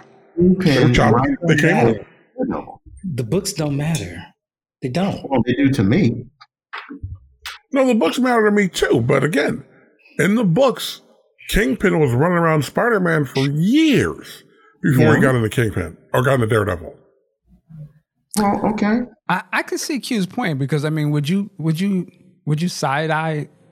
And I kind of did side eye, it, but would you side eye if they had a Superman movie and he had the Joker in it, and he was the main bad guy? An introductory movie? Yeah. Well, isn't Yeah, this I what would. they're doing with Black Doctor Doom? Introductory movie into No, no. Black Panther? See, but the thing is with Doom, and I'm assuming they're going to bring Namor in, in the party somewhere. But with Doom, the thing that Doom brings to Black Panther is they are both heads of countries. That's the key. If you don't have that, no, I would I would not see him working there. But this is a international It- it- thing. Well, to be fair, Mark, there's no T'Challa. So when you said ahead of the both being heads of country, one of them is missing. Actually, they never said T'Challa is missing. T'Challa's not missing. Well, I mean, they're not recasting T'Challa. So they didn't Well, kill again, him. we're not talking about that. Yeah, we're but he's still about in the movie, as far as we know. Yeah. They could easily do that where he just never takes his mask off. We only see him in costume. You know, as far as in within continuity, he's still king of Wakanda. Period. And Doom, no matter how he got there, is monarch of Latveria. And that's a natural problem. And then with Namor, again, I run the underworld, underseas. So we're going to have beef here with all these monarchs running around because all these egos. Yeah, I, mean, I don't have a problem with Doctor Doom, but I, I do concede the other side of it too. Like I, I would say that he is a. I mean, from what I know, he's a fantastic. I mean, most people who do, are gonna know Doctor Doom because they're gonna remember him from the Fantastic Four movies, which they should because he's one of their main bad guys. He is their main antagonist. Oh, Those movies are terrible. They don't. They don't mm. count. No, I, I know they're terrible. I'm saying they were successful. I'm just saying from a normal person's standpoint, they only know Doctor Doom from Fantastic Four. Just like you wouldn't have Green Goblin be an Ant Man movie. I mean, maybe Yeah, they could. that would make no sense. Well, I mean, I'm saying from a layman person, doesn't much. It'll make as much sense as having Doctor Doom in this. Like your your question, your first question is, well, where's the Fantastic Four? Like, why is he in this? I think the the main audience for the MCU, they don't care about the books. They don't care about continuity or canon. All they care about is the films that have been put in theaters and on DVD and on streaming. So if they watch Black Panther and there's a dope actor playing Doctor Doom, they're not gonna give a damn that. Oh, well, that's not right because in Fantastic Four number four, that was the first appearance. And he's been a long time. They don't give a Well, fuck. About actually, I that. think they kind of would because if they're fans of Disney Plus, they put those movies on the Marvel section with Doctor Doom in them. So they are going to be watching these movies with him in the Fantastic Four. they're not gonna get. give here's fuck. another thing. What what is what is the problem? Why are we so willing to throw away stewardship of these properties? I mean, just the tr- tradition. I think tradition matters, and we we should be we or they should be stewards of these venerable sixty plus year old IPs. And this whole attitude of ah, it doesn't matter. Well, well, put put Doctor Octopus in with uh, I don't know whatever hero doesn't make any sense. Doesn't matter. He's a, he's a dope character. Well, I mean, but yeah, but there's some tradition involved. And, and I- you know, you're right. And you know what the thing is? I think you're right and Ant's right. On one hand, if it if done right, it doesn't it doesn't matter to one hand. My my my opinion of that would be Spider-Man. They introduced Spider-Man in the MCU via Captain America movie, which was almost masked itself as an Avengers movie, right? And it didn't matter because it, it worked people bought it. They knew who the character was a little bit enough, so you could accept seeing him in that. But I think it also goes to your point, Q. Is I think the problems with the Spider-Man in the MCU is that you take away what makes that character, to, in my opinion, Spider-Man. You took the Aunt, Uncle Ben sort of thing out of it. So by taking out the great power sort of thing, almost question why is he doing Spider-Man shit? Like he's he's doing it for different reasons and he also he he sort of becomes an Iron Man character. So he's still Spider Man, but I think the motivations of why he is Spider Man are a little different. It seems to work because the movies are successful, but I would think in a storytelling aspect, he's not that great of a character, in my opinion, in these movies because he's not really Spider Man. Like he's he's a different type of a Spider Man. And that's fine because guess what? There's been what 63 years, 53 years, whatever, of Spider-Man stories. And if someone wants to tell a new story in a new medium, I'm okay with it. Because if I want the continuity, the canon, there are 60 plus years of books to read about. I, I, I agree with you, but I would say that I think the only thing is though, his character isn't as strong. It's strong enough in the medium that he's presented, but I wouldn't I don't feel like we're seeing Spider Man, Spider Man, in my ah. opinion. But I'm not mad at these movies. But it's a different. It's like you said. It's a different take. But he, but to me, that's that's why he's almost like a second fiddle in these other movies because they position him to be that way. Like he's not really Spider Man. Like he's a boy. He's just a young boy. Say it again. I was hoping I could. I didn't mean to interrupt you. I wanted to piggyback off of what you were saying about Spider Man not really being Spider Man to you. Mm-hmm. I agree 100%. And I'm just going to say, seeing Tom Holland and when he first was introduced in Civil War, he was dope as hell.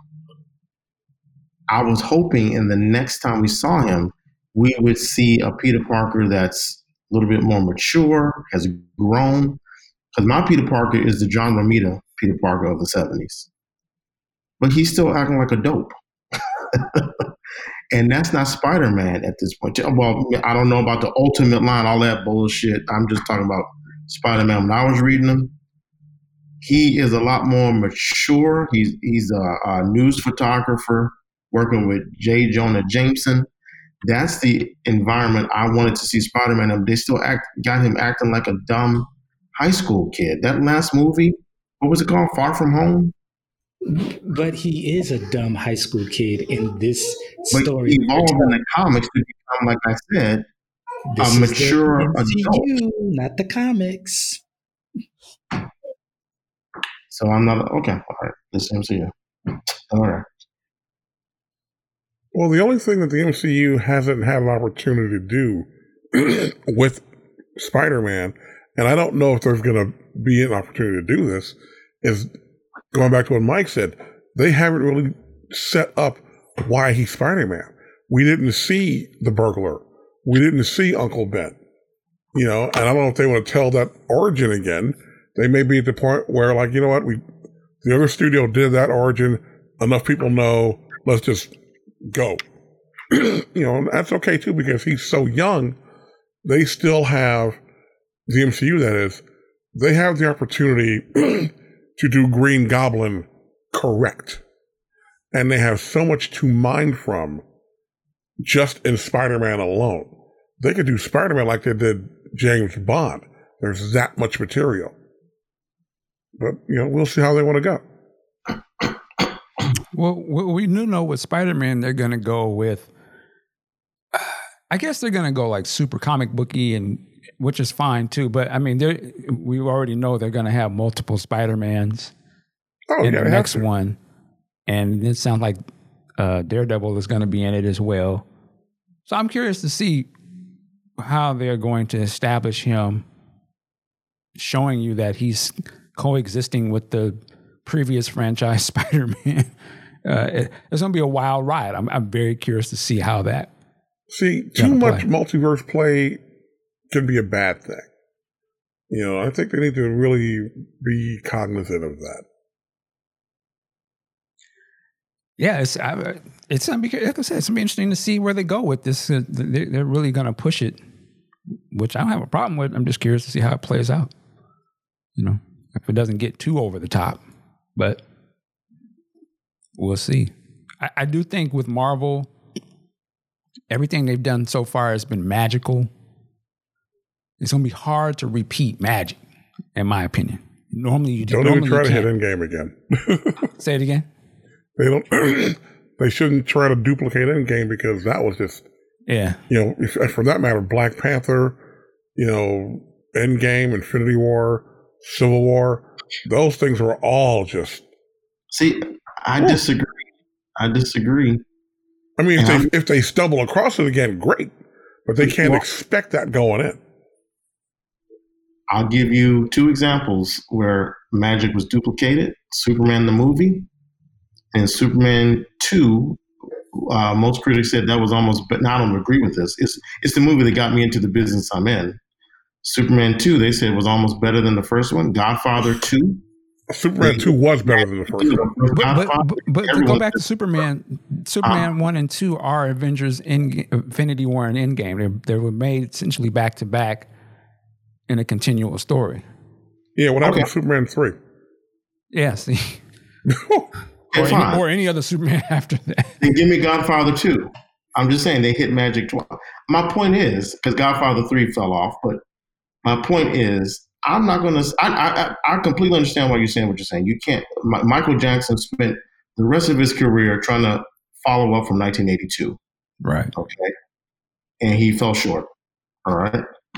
But that doesn't mean it can't happen. It really doesn't mean it can't happen. I'm looking at season one of Mandalorian. Season two came back and they knocked that shit out the park. I mean, they, they made season one look weak. So I'm, I'm, well, I'm it, not, it, it doesn't happen. Actually, Marvel itself proves that it doesn't happen because if we can cherry pick Infinity War and Endgame, but let's not act like there was a ton of movies before that that weren't popping. Right? They hit the, they knocked it out the park with the Avengers. Now they didn't knock it out the park with the Avengers two. They didn't knock it out of the park with Dark World. They, they, they had a run. They had some that were incredible, and they had some that were not so incredible. And I guess they're again, they're in a position now where yeah, they'd be really on some outlier shit if the next movie was on some Infinity War Endgame. Chances are it's not going to be. If you just go by their own track record, they didn't just drop bombs movie after movie. Fire.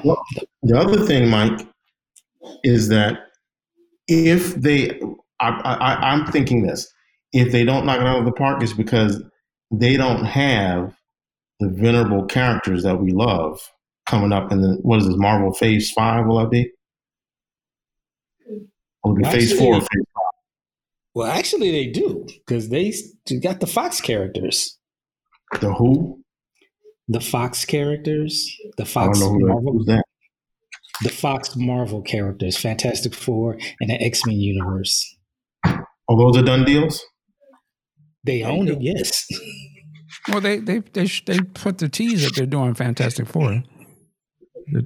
But I mean, Is those are far few and far between of when those are coming. But uh, but you know, to go back to what I'm you said, they have the characters. they didn't. they we didn't know have- Guardians of the Galaxy was going to be dope either. But they came out and, and shut that down. That was that was ill. Now the second one wasn't as ill, but I, like I'm saying, like you're not going to just come bangers every time. That's just not how art works. It's the highs and valleys, you know, the highs and lows. Same with Prince. He didn't just drop straight bangers all the time. No, but there I, hey, I, like purple, I like purple and gold. Stop it.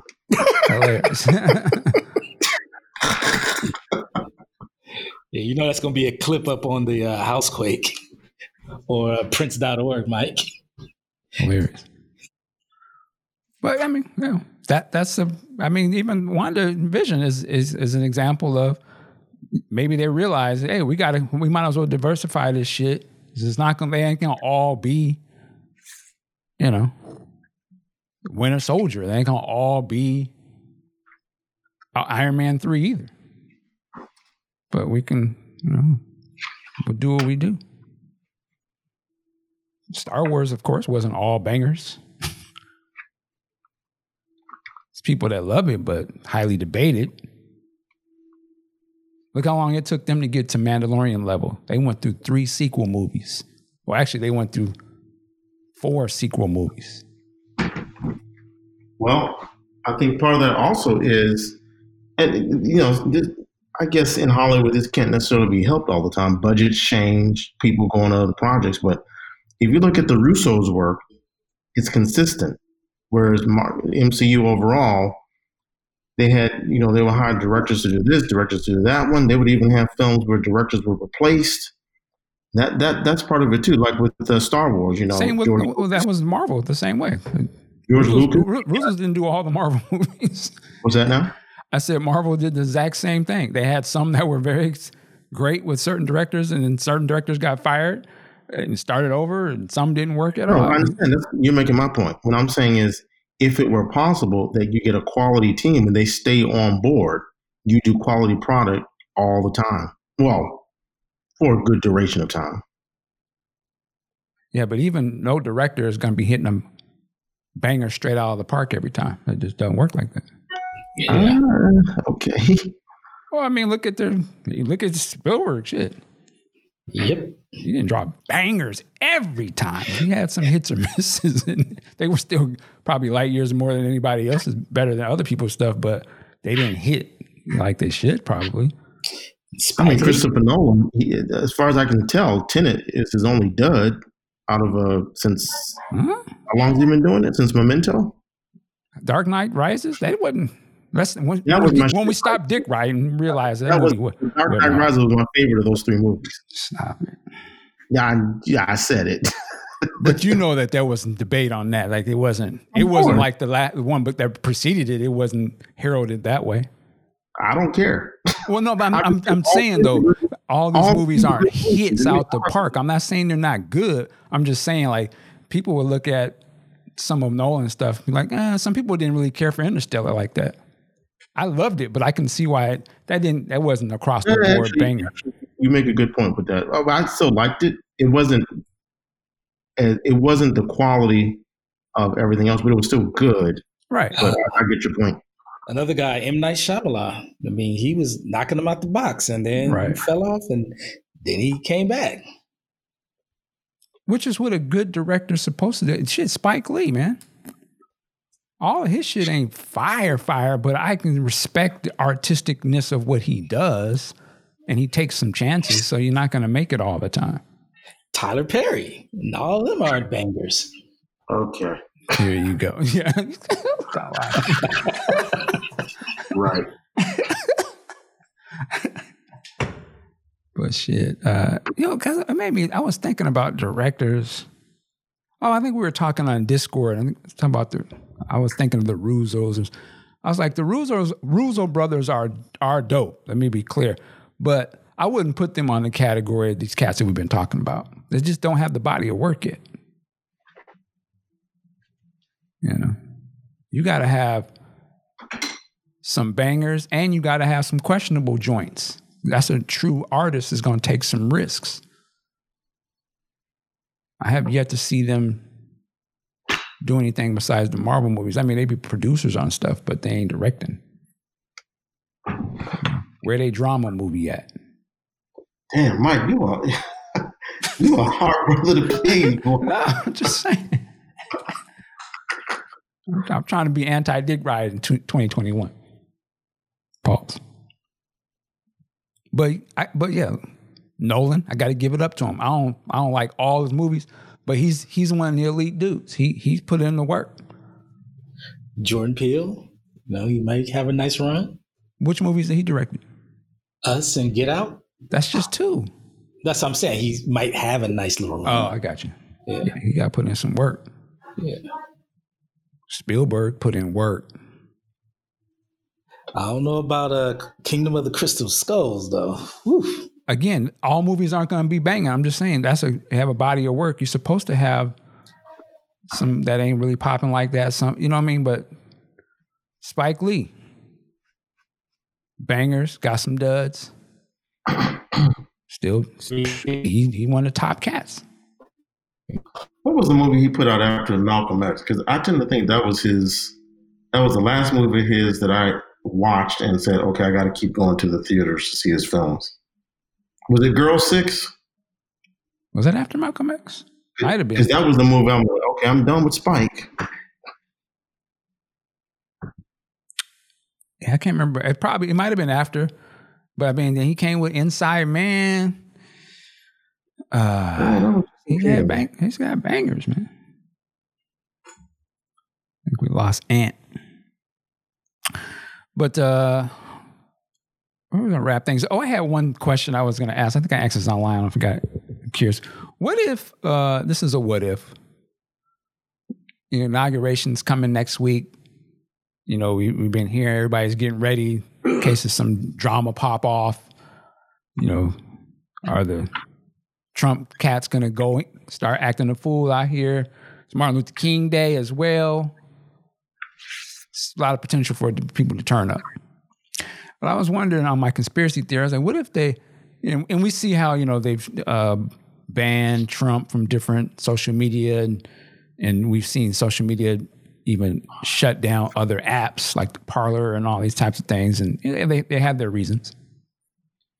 But I was curious, what if the government was like, you know what, it's getting too crazy and we and we feel like there's a potential for something bad to happen. So we're just gonna shut down the internet for three days.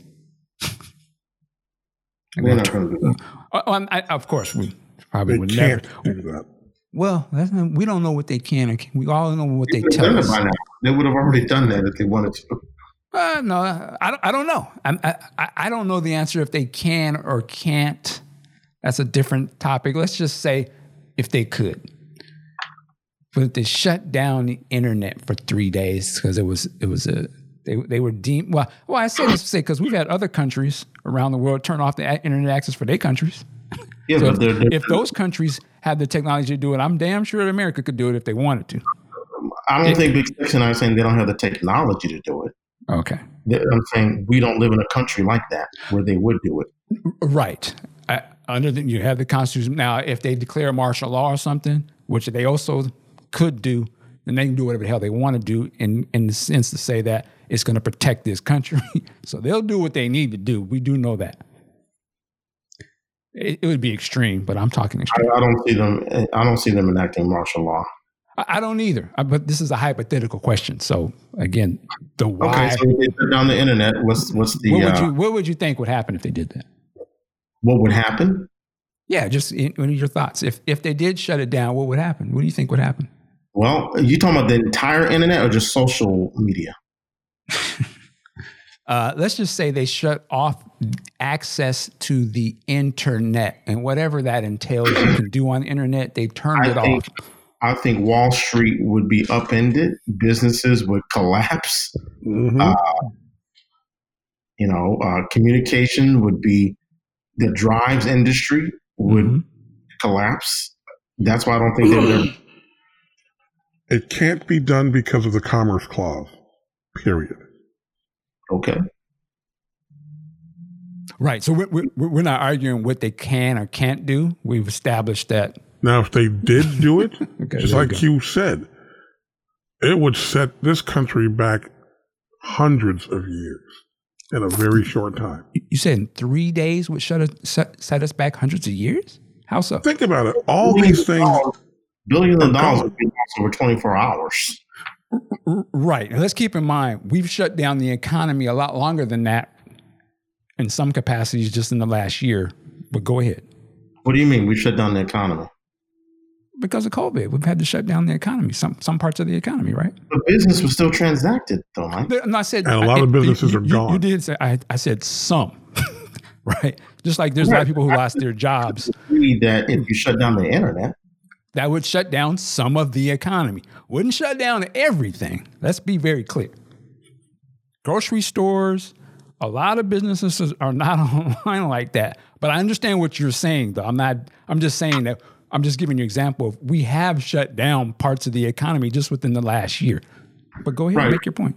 you're making that comparison. I, I don't think it's an apples to apples comparison. We, the, the economy. When you say we've shut down the economy, that's I an, that's, parts. That's hyperbole. No, you just said we shut down the economy. No, I said No, we shut said down some. parts. I said some twice, but go ahead. Make make go ahead. and Make Okay, your point. Big, well- big. Actually, Big Sexy was talking. I interrupted. Go ahead, sir. Well, again, you know, like like what Q was saying, when you shut down the internet completely, Mm-hmm. that's going to affect, you know, the stock exchange, you know, all these giant nationwide businesses like an Amazon Mm-hmm. are all going to be hit square in the wallet. And again, as much as these companies bring in, they still need to have certain amounts to maintain their overhead. A lot of natural things are going to spoil. It's going to be a big problem. And what would be the, the rationale for that? Because one soon to be ex president can't keep his mouth shut? Well, I would say I would say the the argument that they they would use what's that is a terminology they say uh, to protect the, the institute of the United States government or or it was a you know what I mean what do they say that we shut this down because it's a threat You mean national security? national type deal? security yeah they said because of national security we're going to turn this off for 36 hours Well, I don't think that what they would do and I can see this happening, is what they did to Trump. They would censor, maybe there's a better word, they would ban certain elements from having access to the internet, but shutting down the entire internet would damage the company and be worse a worse solution than the problem why they would set, would decide to do that. And it's incredibly overbroad. Okay. Yeah, endpoint, you got any endpoint? Endpoint? Uh, if they shut down the internet for three for three days, I don't mm-hmm. think it would destroy the the country. I just think that it'll massively disrupt things, and as we've seen, people are going to adapt or die. Mm. I kind of agree with Anna a little bit. Like, I don't think it would definitely be a blow. Now, you, you brought up the stock market. Has there been times when they shut down the stock market for a couple hours or a day or something like that before? They did it a couple of times last year. I remember. Okay. Because uh, uh, I think it was right after, I think it was uh, late March, right after they were doing uh, massive lockdowns for COVID. Uh, the stock market was plummeting. It's like, okay, we're going to stop trading till we figure out what the fuck is going on. And I'm like, uh, it's a pandemic. That's what's going on. People taking their money. All right. Um, we talked about Amazon's, and we, we talked about some of the richest companies in the world who ain't made pro- who, who weren't making profits for many years, and somehow it became the biggest companies ever. You don't think they'd be able to survive a 36 hour shutdown from people placing orders online that they probably had already had to shut down a lot of these warehouses in the last year for numbers of times anyway. I think they'd be fine. But, but Amazon's not a good case uh, for your argument, and, uh, and I, I, could be wrong right here. Uh, in the sense that Amazon doesn't make all their money from shipment and fulfilling of shipment. They make all their money off of the platform. So right. on the one hand, do they they have billions of dollars, to last that three days? Yeah. However, if they internet shuts down their entire system and all these other people that uses that system to sell their products, they probably would miss out on billions of dollars of those over those three days. And I don't know how to which they can eat. Up. They can eat that. They could. You don't think Amazon could be uh, could eat billions of dollars if they had to? Hey, I ain't their accountant, so I don't know what they're well, doing. Well, I mean, we just heard Boeing. I believe it was just Boeing the other day. They had to pay like two billion in penalties. They ain't going out of business. They ate that. That ain't yeah. nothing to them. So yeah, but how, they don't have as much money as Amazon does. How do you think they? How, how many people did they lay off? They had what, been already had laid off people. Huh? They've already laid off people before. Well, what's they didn't do it again? They don't that have to. They was able that, to eat that economy as well. Say that again. I'm saying you said that they ate that, but I'm saying that they mm-hmm. eat that by laying off low wage workers, middle income workers, that that affects that has a ripple effect on the economy as well. You said Boeing has low wage wage workers? No, they don't. They got okay, union. well, um, huh? Boeing Boeing, Boeing got, lay off. they lay off people because they're moving because of their playing problems, not because uh, they lost money on the economy. They laid off so they can make more money. Because they now Seattle, they was the they was the biggest employer in my area. They laid off a lot of people because they moved to a different state where they didn't have to pay a lot of taxes. I understand, but we're not talking about that scenario. I'm talking. Well, I'm saying they was able to eat that. I'm just saying they can eat that the two billion that they had to just pay. If for some reason Amazon had to close for 36 hours, they'll eat that little money that I, they spent. That's nothing to them. They wouldn't have to lay off nobody. How do you why, how do you base that on? What do you base that on? Because how much money they make. The money that they would they would lose in three days is not going to destroy that company at all. But again, you have to think about it. Think about the entire picture here. If I'm Amazon sure. and what's his name, Bezos, mm-hmm. and you're shutting me down for three days just to censor and shut up Trump. Well, again, I'm paying for it. You're nah, man, you're we shutting got a the here. internet down. You ain't shutting Amazon down. which which effectively effectively shuts just me to be down. Clear, you're not shutting Amazon down just because because Americans can't access the internet for, for three days. That let's stop. Like the, the internet exists far further than America. There's probably other countries probably using way more than we do. So we know that. again, that goes back to national security. That means things can't be monitored. Means national defense is going to be hampered. There's a lot to this, man. Right, but I'm saying they shutting the internet off to us. I didn't say they're shutting it off to the world. why would they? I don't understand why these companies are not. You think they make only their money from here? America, uh, the Hollywood industry don't make their money from here like that. So why would I don't know? That's not going to stop point. them. They're probably bigger in other countries. What the internet? E-commerce. You saying it's bigger in other countries. I said it might be all those other countries combined versus what we bring in. You think the internet would stop if America stopped using it? And again, Well, all hell this no. behind what? all other countries versus what we bring in. I don't. I don't Well, understand the you, uh, I'm saying just because they shut the access to the internet to America does not mean Amazon has uh, stopped business all of a sudden. They do tons of business internationally. Not all I'm saying. I'm, all I'm saying, Mike, is that Yes. if you, if a, if if Amazon uh, has to eat billions, whether they can eat it or not, Mhm. and they can survive it, the stockholders are like, "Oh, what? We have millions and millions, but you tell us we might lose uh, some millions. Do something about it." Because I got my, I got a mortgage payment for my castle. So do something. Whether you can eat it or not, that's on you. Do something so I don't have to suffer. Okay, let's lay off about ten thousand workers. That's all I'm saying. I, I'm not arguing that. I'm just saying that's not going to set us back hundreds of years, right? It's not going to break these companies. Just like gonna break COVID, just like COVID is not going to break Amazon. Well, some companies, some companies are going to break, of course.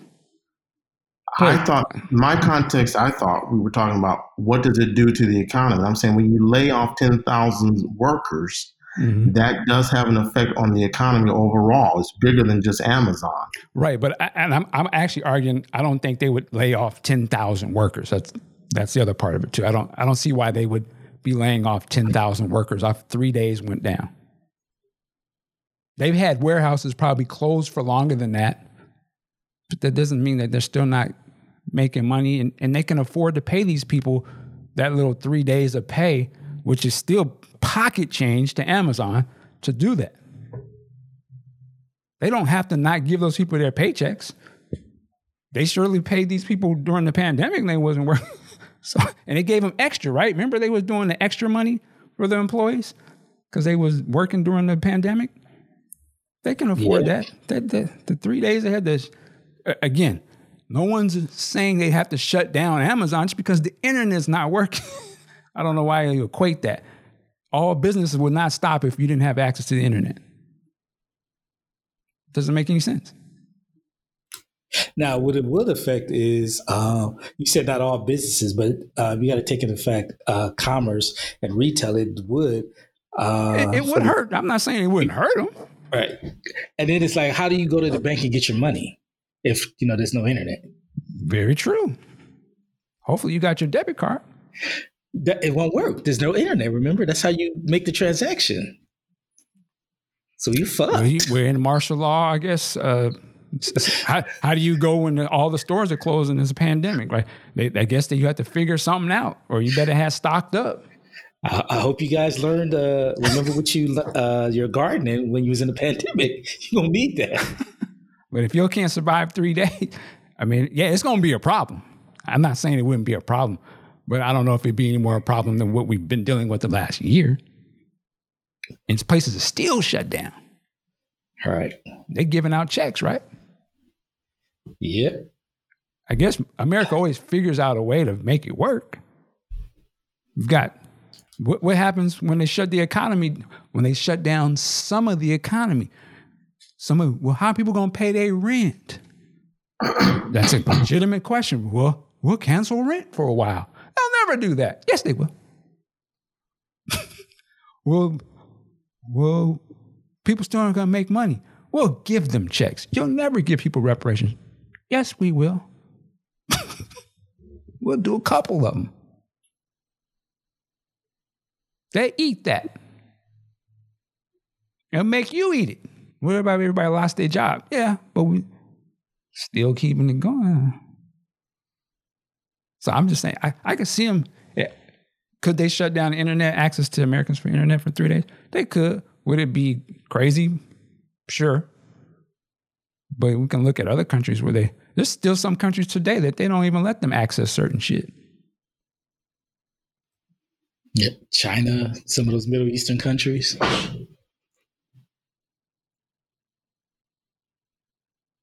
So I, I throw that question to say I wouldn't be shocked if they did something like that. It seems far out there, but they showing you they can shut this shit down if they want to. if you on the wrong side of the argument, they'll shut the president down. What do you think they're gonna do to your black ass? Well, I, that's what, but see, you just made the point. They will target individuals to shut down. They're not going to shut down the internet. I, I would be surprised if they did that. I would be surprised too. I agree. But I, I wouldn't be shocked. I mean, yeah, they was about to take Okay. TikTok out of the bank. Say it again. They was they was about to get TikTok out of the paint. Right. Well, that's a company. Uh, and if you are paying attention, uh, they delisting some of these Chinese companies and telling them they can't do business here. So they got some power to shut some things down. You know, if they feel like, hey, this is there's too much of a terrorist threat to the stability of this country, and we, we've been monitoring these messages, and they they've been coming through the Amazon server system, and it, it's, it's all through these apps. We just don't know exactly which one. Shut that shit. Get Comcast and get some of these telecom companies. Tell them to turn the pipe off a couple hours till we figure this shit out. I just feel like if they were going to. See, that's just already cut you started. Shoot, we on like that first level there. If the trainers in these roads in these streets. Can you hear me? There you go. Go ahead. I'm saying uh, if they were going to, if they had it in their mind to do that, I don't know when there would have been another time that they would should have done it than now. Uh, but the, also the other thing is part of the reason I don't think they'll do that in terms of what's going on now is one of the reasons they're they are they are catching and arresting some of these people is because of stuff they've got they put up on the internet. So you shut down the internet, you lose a stream of evidence. Well, they also shut it down so you can't take it down. Huh? I'm saying no, they could shut the access of it so that you can't delete incriminating shit either. But if they shut it down, how would you? Well, that, I'm saying you can, but I don't mean they can't look at it. Right, right, exactly. I didn't say they shut it to themselves. they in control. Yeah, I, They would, like I said, they could just like I they would get on the line with Comcast and he said, turn it off to your customers. Them motherfuckers ain't get they ain't gonna access. Turn that shit off. They, them, they Yeah. can watch the TV, but turn that shit off until we figure out this investigation. Yeah, I guess I'm I'm putting my tinfoil hat on. I absolutely do believe the government has their own separate internet access out there. They probably have their own satellite and everything. So they of course. just click. Ours is working over here. They Watching probably have the super high fast shit that they won't even know nothing about. Y'all sounds like some I'm on conspiracy. I'm on my conspiracy theory. I mean, why would it be far fetched? They've had the internet since the '60s. Well, I, I would say just go watch that Snowden movie. It show you a glimpse of what they can do. they turn on any camera they want to. be recording your shit and just have it's all triggered by shit you say verbally. Start recording, log in. They do all kind of shit, man. You think they can't turn that simple shit to do. But I, I mean, I don't know. Like I said, man, it's just a, this is a question. Uh, you say why would maybe they would have already done it? You- never know, man. Who knows what they, you know, they might be like, oh, we, we they got somebody got the codes or something, or they done hacked the codes. Turn that shit off. They done hacked the fuck out of us. So turn it off till we figure it out. And and you don't think they would do that and they'd be worried about economy? You got another thing coming. They'll turn that bitch off if it, if they feel like it's gonna kill America. They don't fuck about them companies like that. Uh, Russia done hacked our system. Oh, turn it off. At least that's what they could use as an excuse. Well, they hacked us, so we had to turn it off for a while. Conspiracy, brother. All right. Yeah, you done, Mike? Are you or you I, done? I'm gonna try. Let me get it out. You dig? I'm, my, I'm on my, my barber shop. I told I told you they coming now. The mothership is coming now. My other thought I had. This is a stupid. We end it. But is it? Am I tripping? Did did Tupac really? Did he look like a thugged out version of Ralph Tresvant?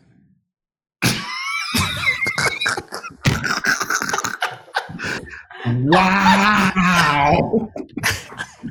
First of all, we all look alike. You say this statement. I mean, if you just you have to really kind of reach and look though. And, and here, let me set it up quickly. How? I'm just saying it because I, Are you on something right I, now? I'm not. I was when I thought about this the, the other day, but I was like Ralph Tresvant. When I was like, uh, if it isn't love, he was such a icon in the culture of you know R&B black music. You know, he he he, he came through with he's from the tradition of the Temptations band type thing, like singing group. He also had the tradition. He was influenced by Michael you know, good looking brother. And he has a very uh, sort of a distinctive type of look that appeals to people, m- women and men. And I was looking at the other, I was, I'm, I'm looking at Tupac, I was like, they kind of have the mustache thing.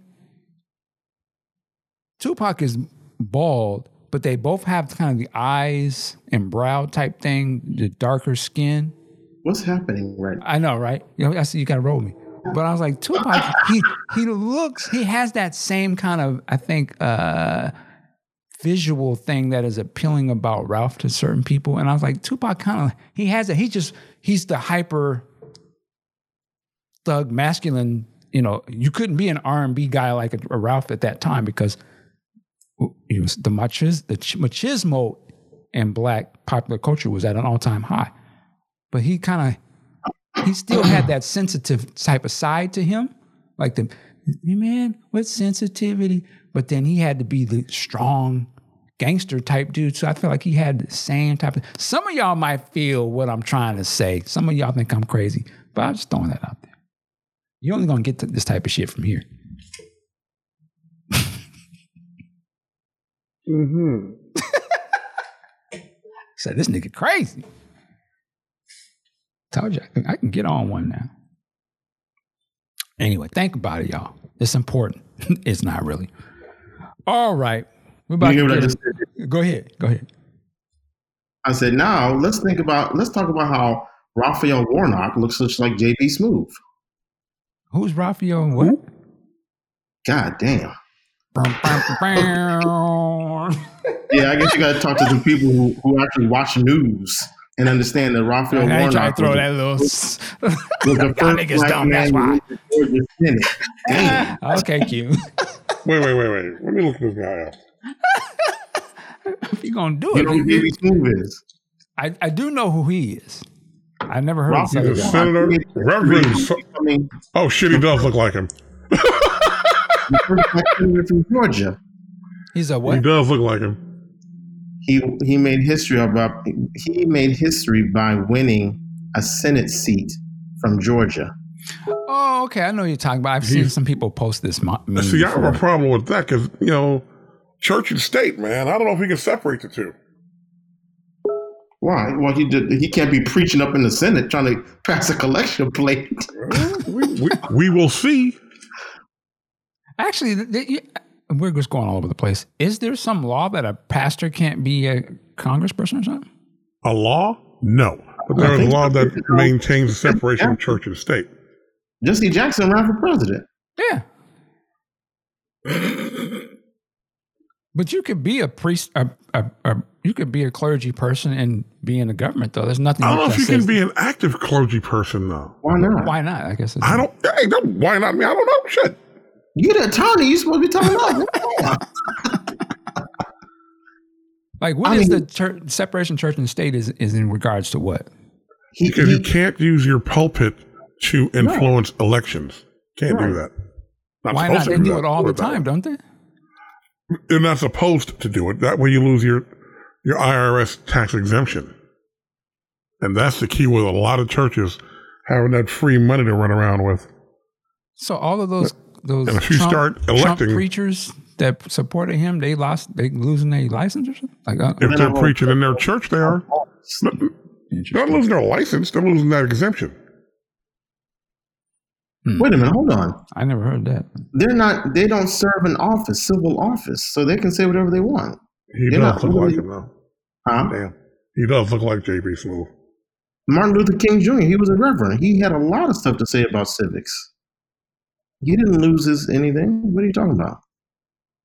Is that the government can't dictate He can't hold. to a person? Is that the situation? he can't take an office and start preaching or talking about how he's voting on this bill because it's against uh, the Old Testament. He can't do that. Why not? Hmm? Say that what you said again. Like if a if a if a reverend or a priest or whatever was a senator and he said i'm voting against this legislation because it goes against the old testament then he's going to have a problem Why? because that would be merging church and state or if he said or, or if he said i insist that we um, put a nativity scene what do they call those what do they call i He forget what called they- right nativity scene. There's another uh, a or something. I forget what they're called. And the nativity scene on the front yard of the Capitol. That's not going to happen because that's blending church and state. Oh, you're saying a, a polit? Yeah, the, uh, yeah, right. The government can't say that, but doesn't mean a pastor, a pastor could say that if he wanted, right? No, the pastor would be the government if he's a senator. He would be part of the government, and he can't. He can't do that. So He a, can a be a or a, a congressperson or a senator or whatever, they couldn't say, "Hey, I'm not going to vote for this abortion thing because it goes against my Christian values." He can, like the big Texas said, he can do it, but he will probably get his ass voted out. Hmm. What did um Mr. JB Smoove clone run on anyway? What did he run on? What he, his platform? And, yeah, what's his what's his platform? I honestly don't know. I do know he got into a lot of trouble because he supported uh what was Obama's pastor's name? Oh, that guy. No, you're talking about. If Obama had to cut him loose too, Jeremiah Wright, that's his name. and Obama had to cut- cut him loose. Was Obama a sucker for doing that? I understand why he did it, but no, man, you got to go. You got to go, man. You fucking up the, you know, Hey. the program. Well, y'all talking about this business. It was a business. well, that's what I'm saying. I know why he did it, but he he just did it. it but but I'm saying he did it because he scared white folks to take him out of the game. But it's not to say Here that he didn't go. believe what that man said. Well, I mean, why else should he do? You you said it was a business, right? hmm R- right. The business is I'm black. I can't ha- have this dude talking on some real shit. I'm the you know they're gonna take me down. They they gonna shut me down. I Yeah, take I, us I out. agree with I that's agree why with you, Mike. I agree with you, Mike. Obama was That would suggest was, that was a sucker. that was would a sucker. suggest that if a white person got uh uh the backing of what's David Duke cutting him loose, he's a sucker. So you're No. equating a, a, so- Well, a yeah, that's- racist white that's man to this to- pastor? Hold I'm on. saying Hold- if wait you minute. are trying to achieve something, you want to hear what I have to say or no? I do. I If asked you you're a trying question. to Oh, I heard laughter. I heard Oh, yuck, so you- get out your feelings. Get out your feelings. Go ahead. I'm not not feeling. I just don't. I don't have to repeat what I'm about to say. Go ahead. Um, if uh, if you are running for anything Mhm. of prominence, the point I'm making is that it makes sense that you're going to cut loose controversial people that could prevent you from doing that. Did Trump do that? Did he have to do that? Well, Trump is a fucking idiot. I, I, right, but the point is, he didn't have to worry about what they was gonna say, did he? he And did the other, right, right now. What are you talking about? and the other part of it is is that Obama sat in his church Sunday after Sunday after Sunday for mm-hmm. decades. And. Right. then when he was like, "Oh, I'm going for president," oh, I'm a disavow. I'm like, "How are you going to disavow something you've been on cold with for a couple of decades?" So yeah, he looks like a sucker. Well, That's again, one, I, it's I, one thing. It's one thing for David Duke to say I endorse Donald Trump. It's a whole other for uh, someone who got married by, been up in his church for decades, say, "Oh no, I don't support any of that. I, am done." So, it, let me ask you. So, as a person who, you know, raised and grew up in the hood, right? Mm-hmm. And he makes it big, and he gets contracts, and then his his old crew wants to come and uh, kind of his old crew shade at him, and he cuts them loose. Is he a sucker too? Uh, now, Q, you said his old Q, his old crew, which his means crew. Which, which one is his old crew or is his current crew?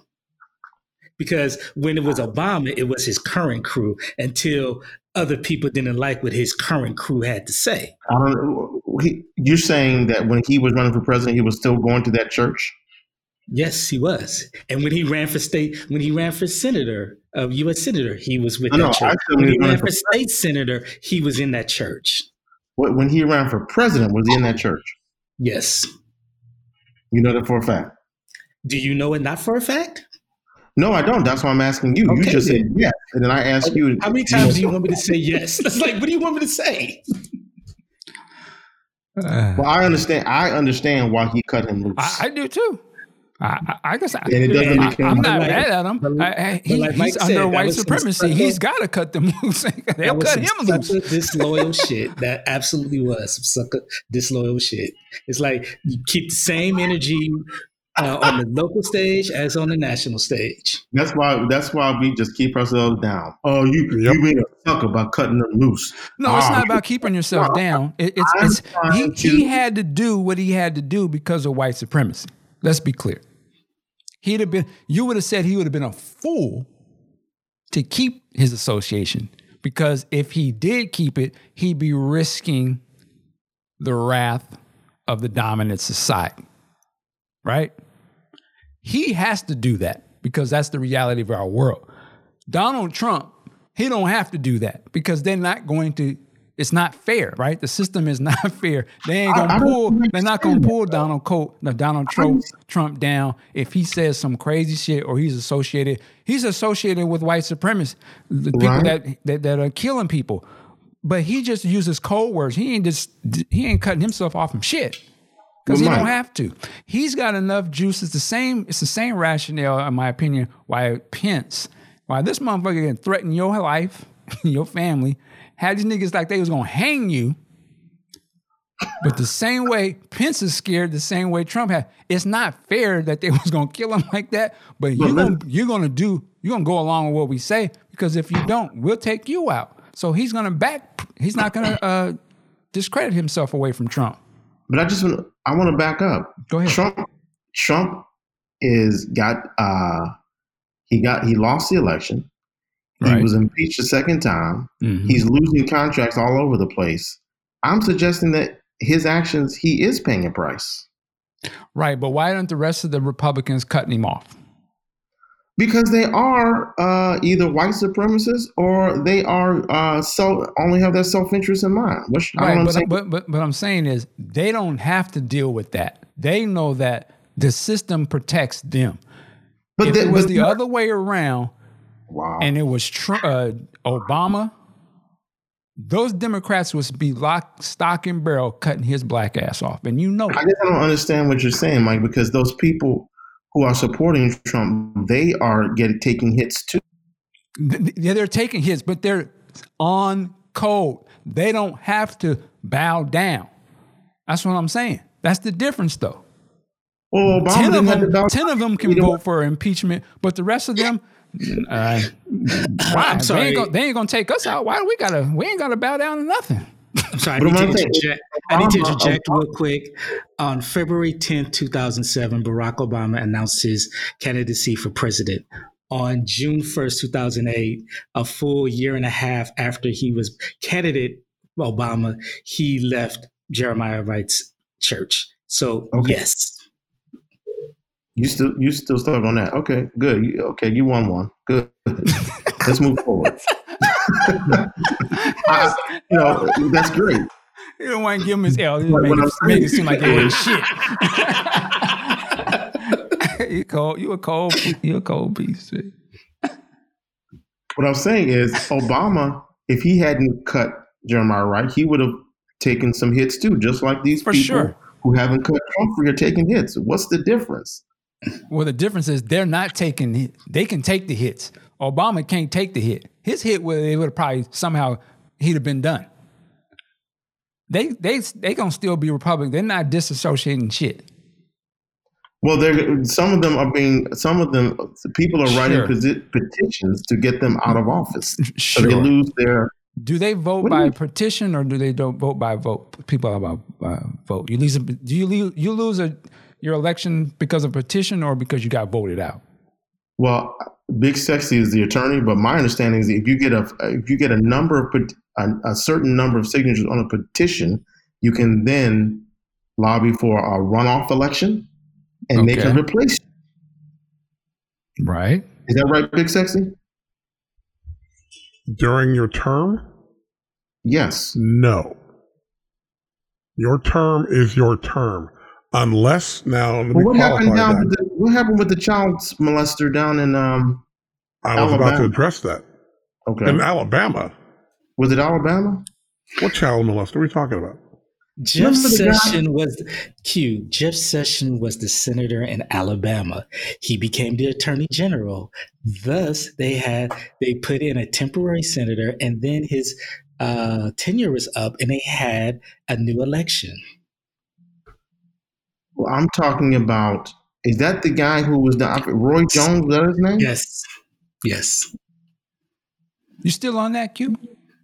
I am. I just fucking with you. Now, when- but when you talk about recalling someone, you can recall a judge, which I thought you were going to go to, Q. You know, the, the judge who gave that Stanford rapist pervert a bullshit uh, sentence. They recalled him in the middle of his uh, term or tenure by petition, and they got enough signatures, got him out of there. Yeah. And and just let me throw I'm not gonna two. look that up. Yeah, um, just I mean, it's the same way. Like, and again, I'm not mad at Obama for what he did. I understand why he had to do it, but it's the same. down on It's the same way that uh, Trump is like, I'm gonna give a fuck about no impeachment. I'm not changing shit, and you ain't gonna change shit. Whereas he can have that stance. Obama would have never had that stance because they would have figured out some way to. I, again, the Democrats would have been lock, stock, and barrel. He's out of here. They would have turned on him. And so that's what I'm saying. It's, I understand. Yeah. If Obama was in the situations he's in, like if it was Black Lives Matter and it was for, and somehow they would have, man, Obama was doing a speech and he got them blacks riled up. And then they went in there and killed, five people got killed. He'd be out of office. Whereas Trump, and, and that would have been with Obama, probably been, he would have quit office. but Trump, I'm saying the difference is Trump would be like, oh, they got killed. First of all, I ain't gonna say shit. And second of all, it wasn't me. I ain't got nothing to do with it. Now what? Why you sound like Why you sound like Rollo all of a sudden? Does that sound like who? Rollo. I'm Son. But yeah, he'd have been defiant as he is, because that's how they get down. They ain't gonna, they're not gonna bow down. They ain't gonna get punked. I, all I'm Just, saying just is that and, I, and Obama, he didn't even say this man was just on the pulpit talking, and he had I got hey hey hey hey ha, ha. that ain't even no real real shit, but it was enough real to him. He didn't understand the reality of my career would be over. I can't stand next to that nigga. Um, versus somebody who they get killing people and even killing his threatening to kill his own administration people, his vice president. He's like, "Ah, it wasn't me. Ah, uh, impeachment. Do your best. See who stands in line with white supremacy and who don't. So yeah, of course, Obama had to make his moves, man. He, he lived in the same country we do. I understand it. ain't ain't mad at it. Just call. I'm just. I'm keeping it above, but we all have to do that. Just like you said, you was in the courtroom. Oh, that's big sexy. Hey, my nigga, big sex, yo, nigga. I, I don't know these Negroes. I don't. Plaintiff, can you excuse these people? Out here? yeah, you know, I, you know, I'm, that's how I behave in public. in public. See him at the Michelin restaurant. hey, big sex, you think I can get some your chicken wing? I'm sorry. Do I know you, peasant? Well, big, big sexy, how much, would you, how much would you give me for a teaspoon of that risotto? How much Hey, will I Mark, give man, you, you? gotta No. check check out the cornbread, man. It's cold as the motherfucker, man. I'll holler at you. And do you know that guy, Mark? Uh, not at all. A Peasant. Ha. I'm just fucking with you, Mark. What did Morris say in, uh, in chili sauce? I'll have to buy the whole restaurant and fire that There man. you go. No. I wish those people would just pull themselves up by the bootstraps. I mean, just Here you go. Really get off of this thing, man. Before we turn into some Corey Holcomb versus Zoe or You was on one today, boy. You held up the watch and said, "Look, Oh, I my got it God. today." what was That that? was horrible. I said that was horrible what Corey did to that man. Uh, what Sorry did he do that to man. the guy? What what happened? He deballed him, in my opinion. Oh, What are we talking about? whoa! What are we talking about? Essentially, he said you didn't have that same energy uh, with me that you had with Ari Spears because you know I'll beat your ass. I just was like, "Come on, Zoe, where's your manhood at? Come on, man." We're, we're talking about this is a show called 5150 podcast with uh, Corey. God, what's Corey, Corey Holcomb Yeah, Stand up comic. and his co-host Zoe Williams. Shout out to Zoe. They they got in. They they kind of did what we've done in the past, where the the hosts and the co-hosts they going in on each other, you get serious kind of. They went low blow though. They went on a different. It was no, it- I, no, Corey went low blow. Yeah. Corey, think yeah, Zoe Corey, did. went, Corey went. He showed himself out. I think Corey actually played himself. Talking about he owed him money. You said you was gonna pay me back. I said I didn't even want it. Talking about uh, you know better. Well, I don't be laying up under no beach. And then, Yo! oh, wow. Whoa! whoa. Whoa! Who are you that one right about? there was like, woo. Uh, and, I, I, and honestly, I was kind of looking at Zoe sideways, like, damn, I understand Corey's your man, but he's just like humiliating you. Well, I, I will say this: Zoe had a he he did his show the day after or something, Right. and I watched the whole thing. I normally would never watch the. One of the best podcasts type rant speeches I've heard in a long time. Made me think about my life. Uh, I, I mean, that dude is a very intelligent, smart brother, and the way he went in and broke that down from his viewpoint, I had to commend him. I I, I watched the whole. I thought I was just like, wow, he is spitting, and he's saying some real shit. Um, Q, you got to go. Q, we're, we're we're getting out of here. Um, well, Q, thank you, sir. Thanks for coming in, chopping it up. Say it again. All right. All right, man. I appreciate you jumping Cool. on. I know you out of town and stuff, so I appreciate it. All right. Um, but anyway, yeah. So shout out to Zoe Williams. That it's unfortunate. I hope I hope they can somehow get that together because they've been together for over ten years. Been doing that show, and I've been following them since the Foxhole days. Jamie Foxx. Um, but anyway, let's get up out of here, man. This has gone a lot longer than I thought, but it was fun. Uh, Ampu, where can they find you online? Find me on Twitter and Instagram, and I'll be in these clubhouse rooms. Hey, uh, Mark. Oh, Yo. Mark, if you want the clubhouse invite, I got three more. Matter of fact, you probably should be up in there getting you some new clients because some of them just be snitching on themselves. matter of fact, I can see right now the big sexy clubhouse rule: shut your damn mouth. Uh, gives that learn that game about how to beat your drug uh, offense or something. But yeah, I'll be up at these clubhouse. Uh, mostly the stocks, but this week they had a couple of good ones with Lil Mama and uh, what was his Little name? Mama. Oh, you don't remember Lil Mama? I, I know it yeah, that was a good one, huh? Shut up. and I actually got into a video game chat, so yeah. Okay. Fun times. I'm not mad at it. Uh, Big Sexy, where can they find you? Wow. Twitter, WSC Mark. Facebook, Mark Wiggins. Instagram, Mark Wiggins 2. All right, ladies and gentlemen, we have now come to the payoff. We appreciate you sticking with us, and hopefully, this brought you some enjoyment. Podcastjuice.net, Michael Dean, work it like a job. We'll see you next time. Peace.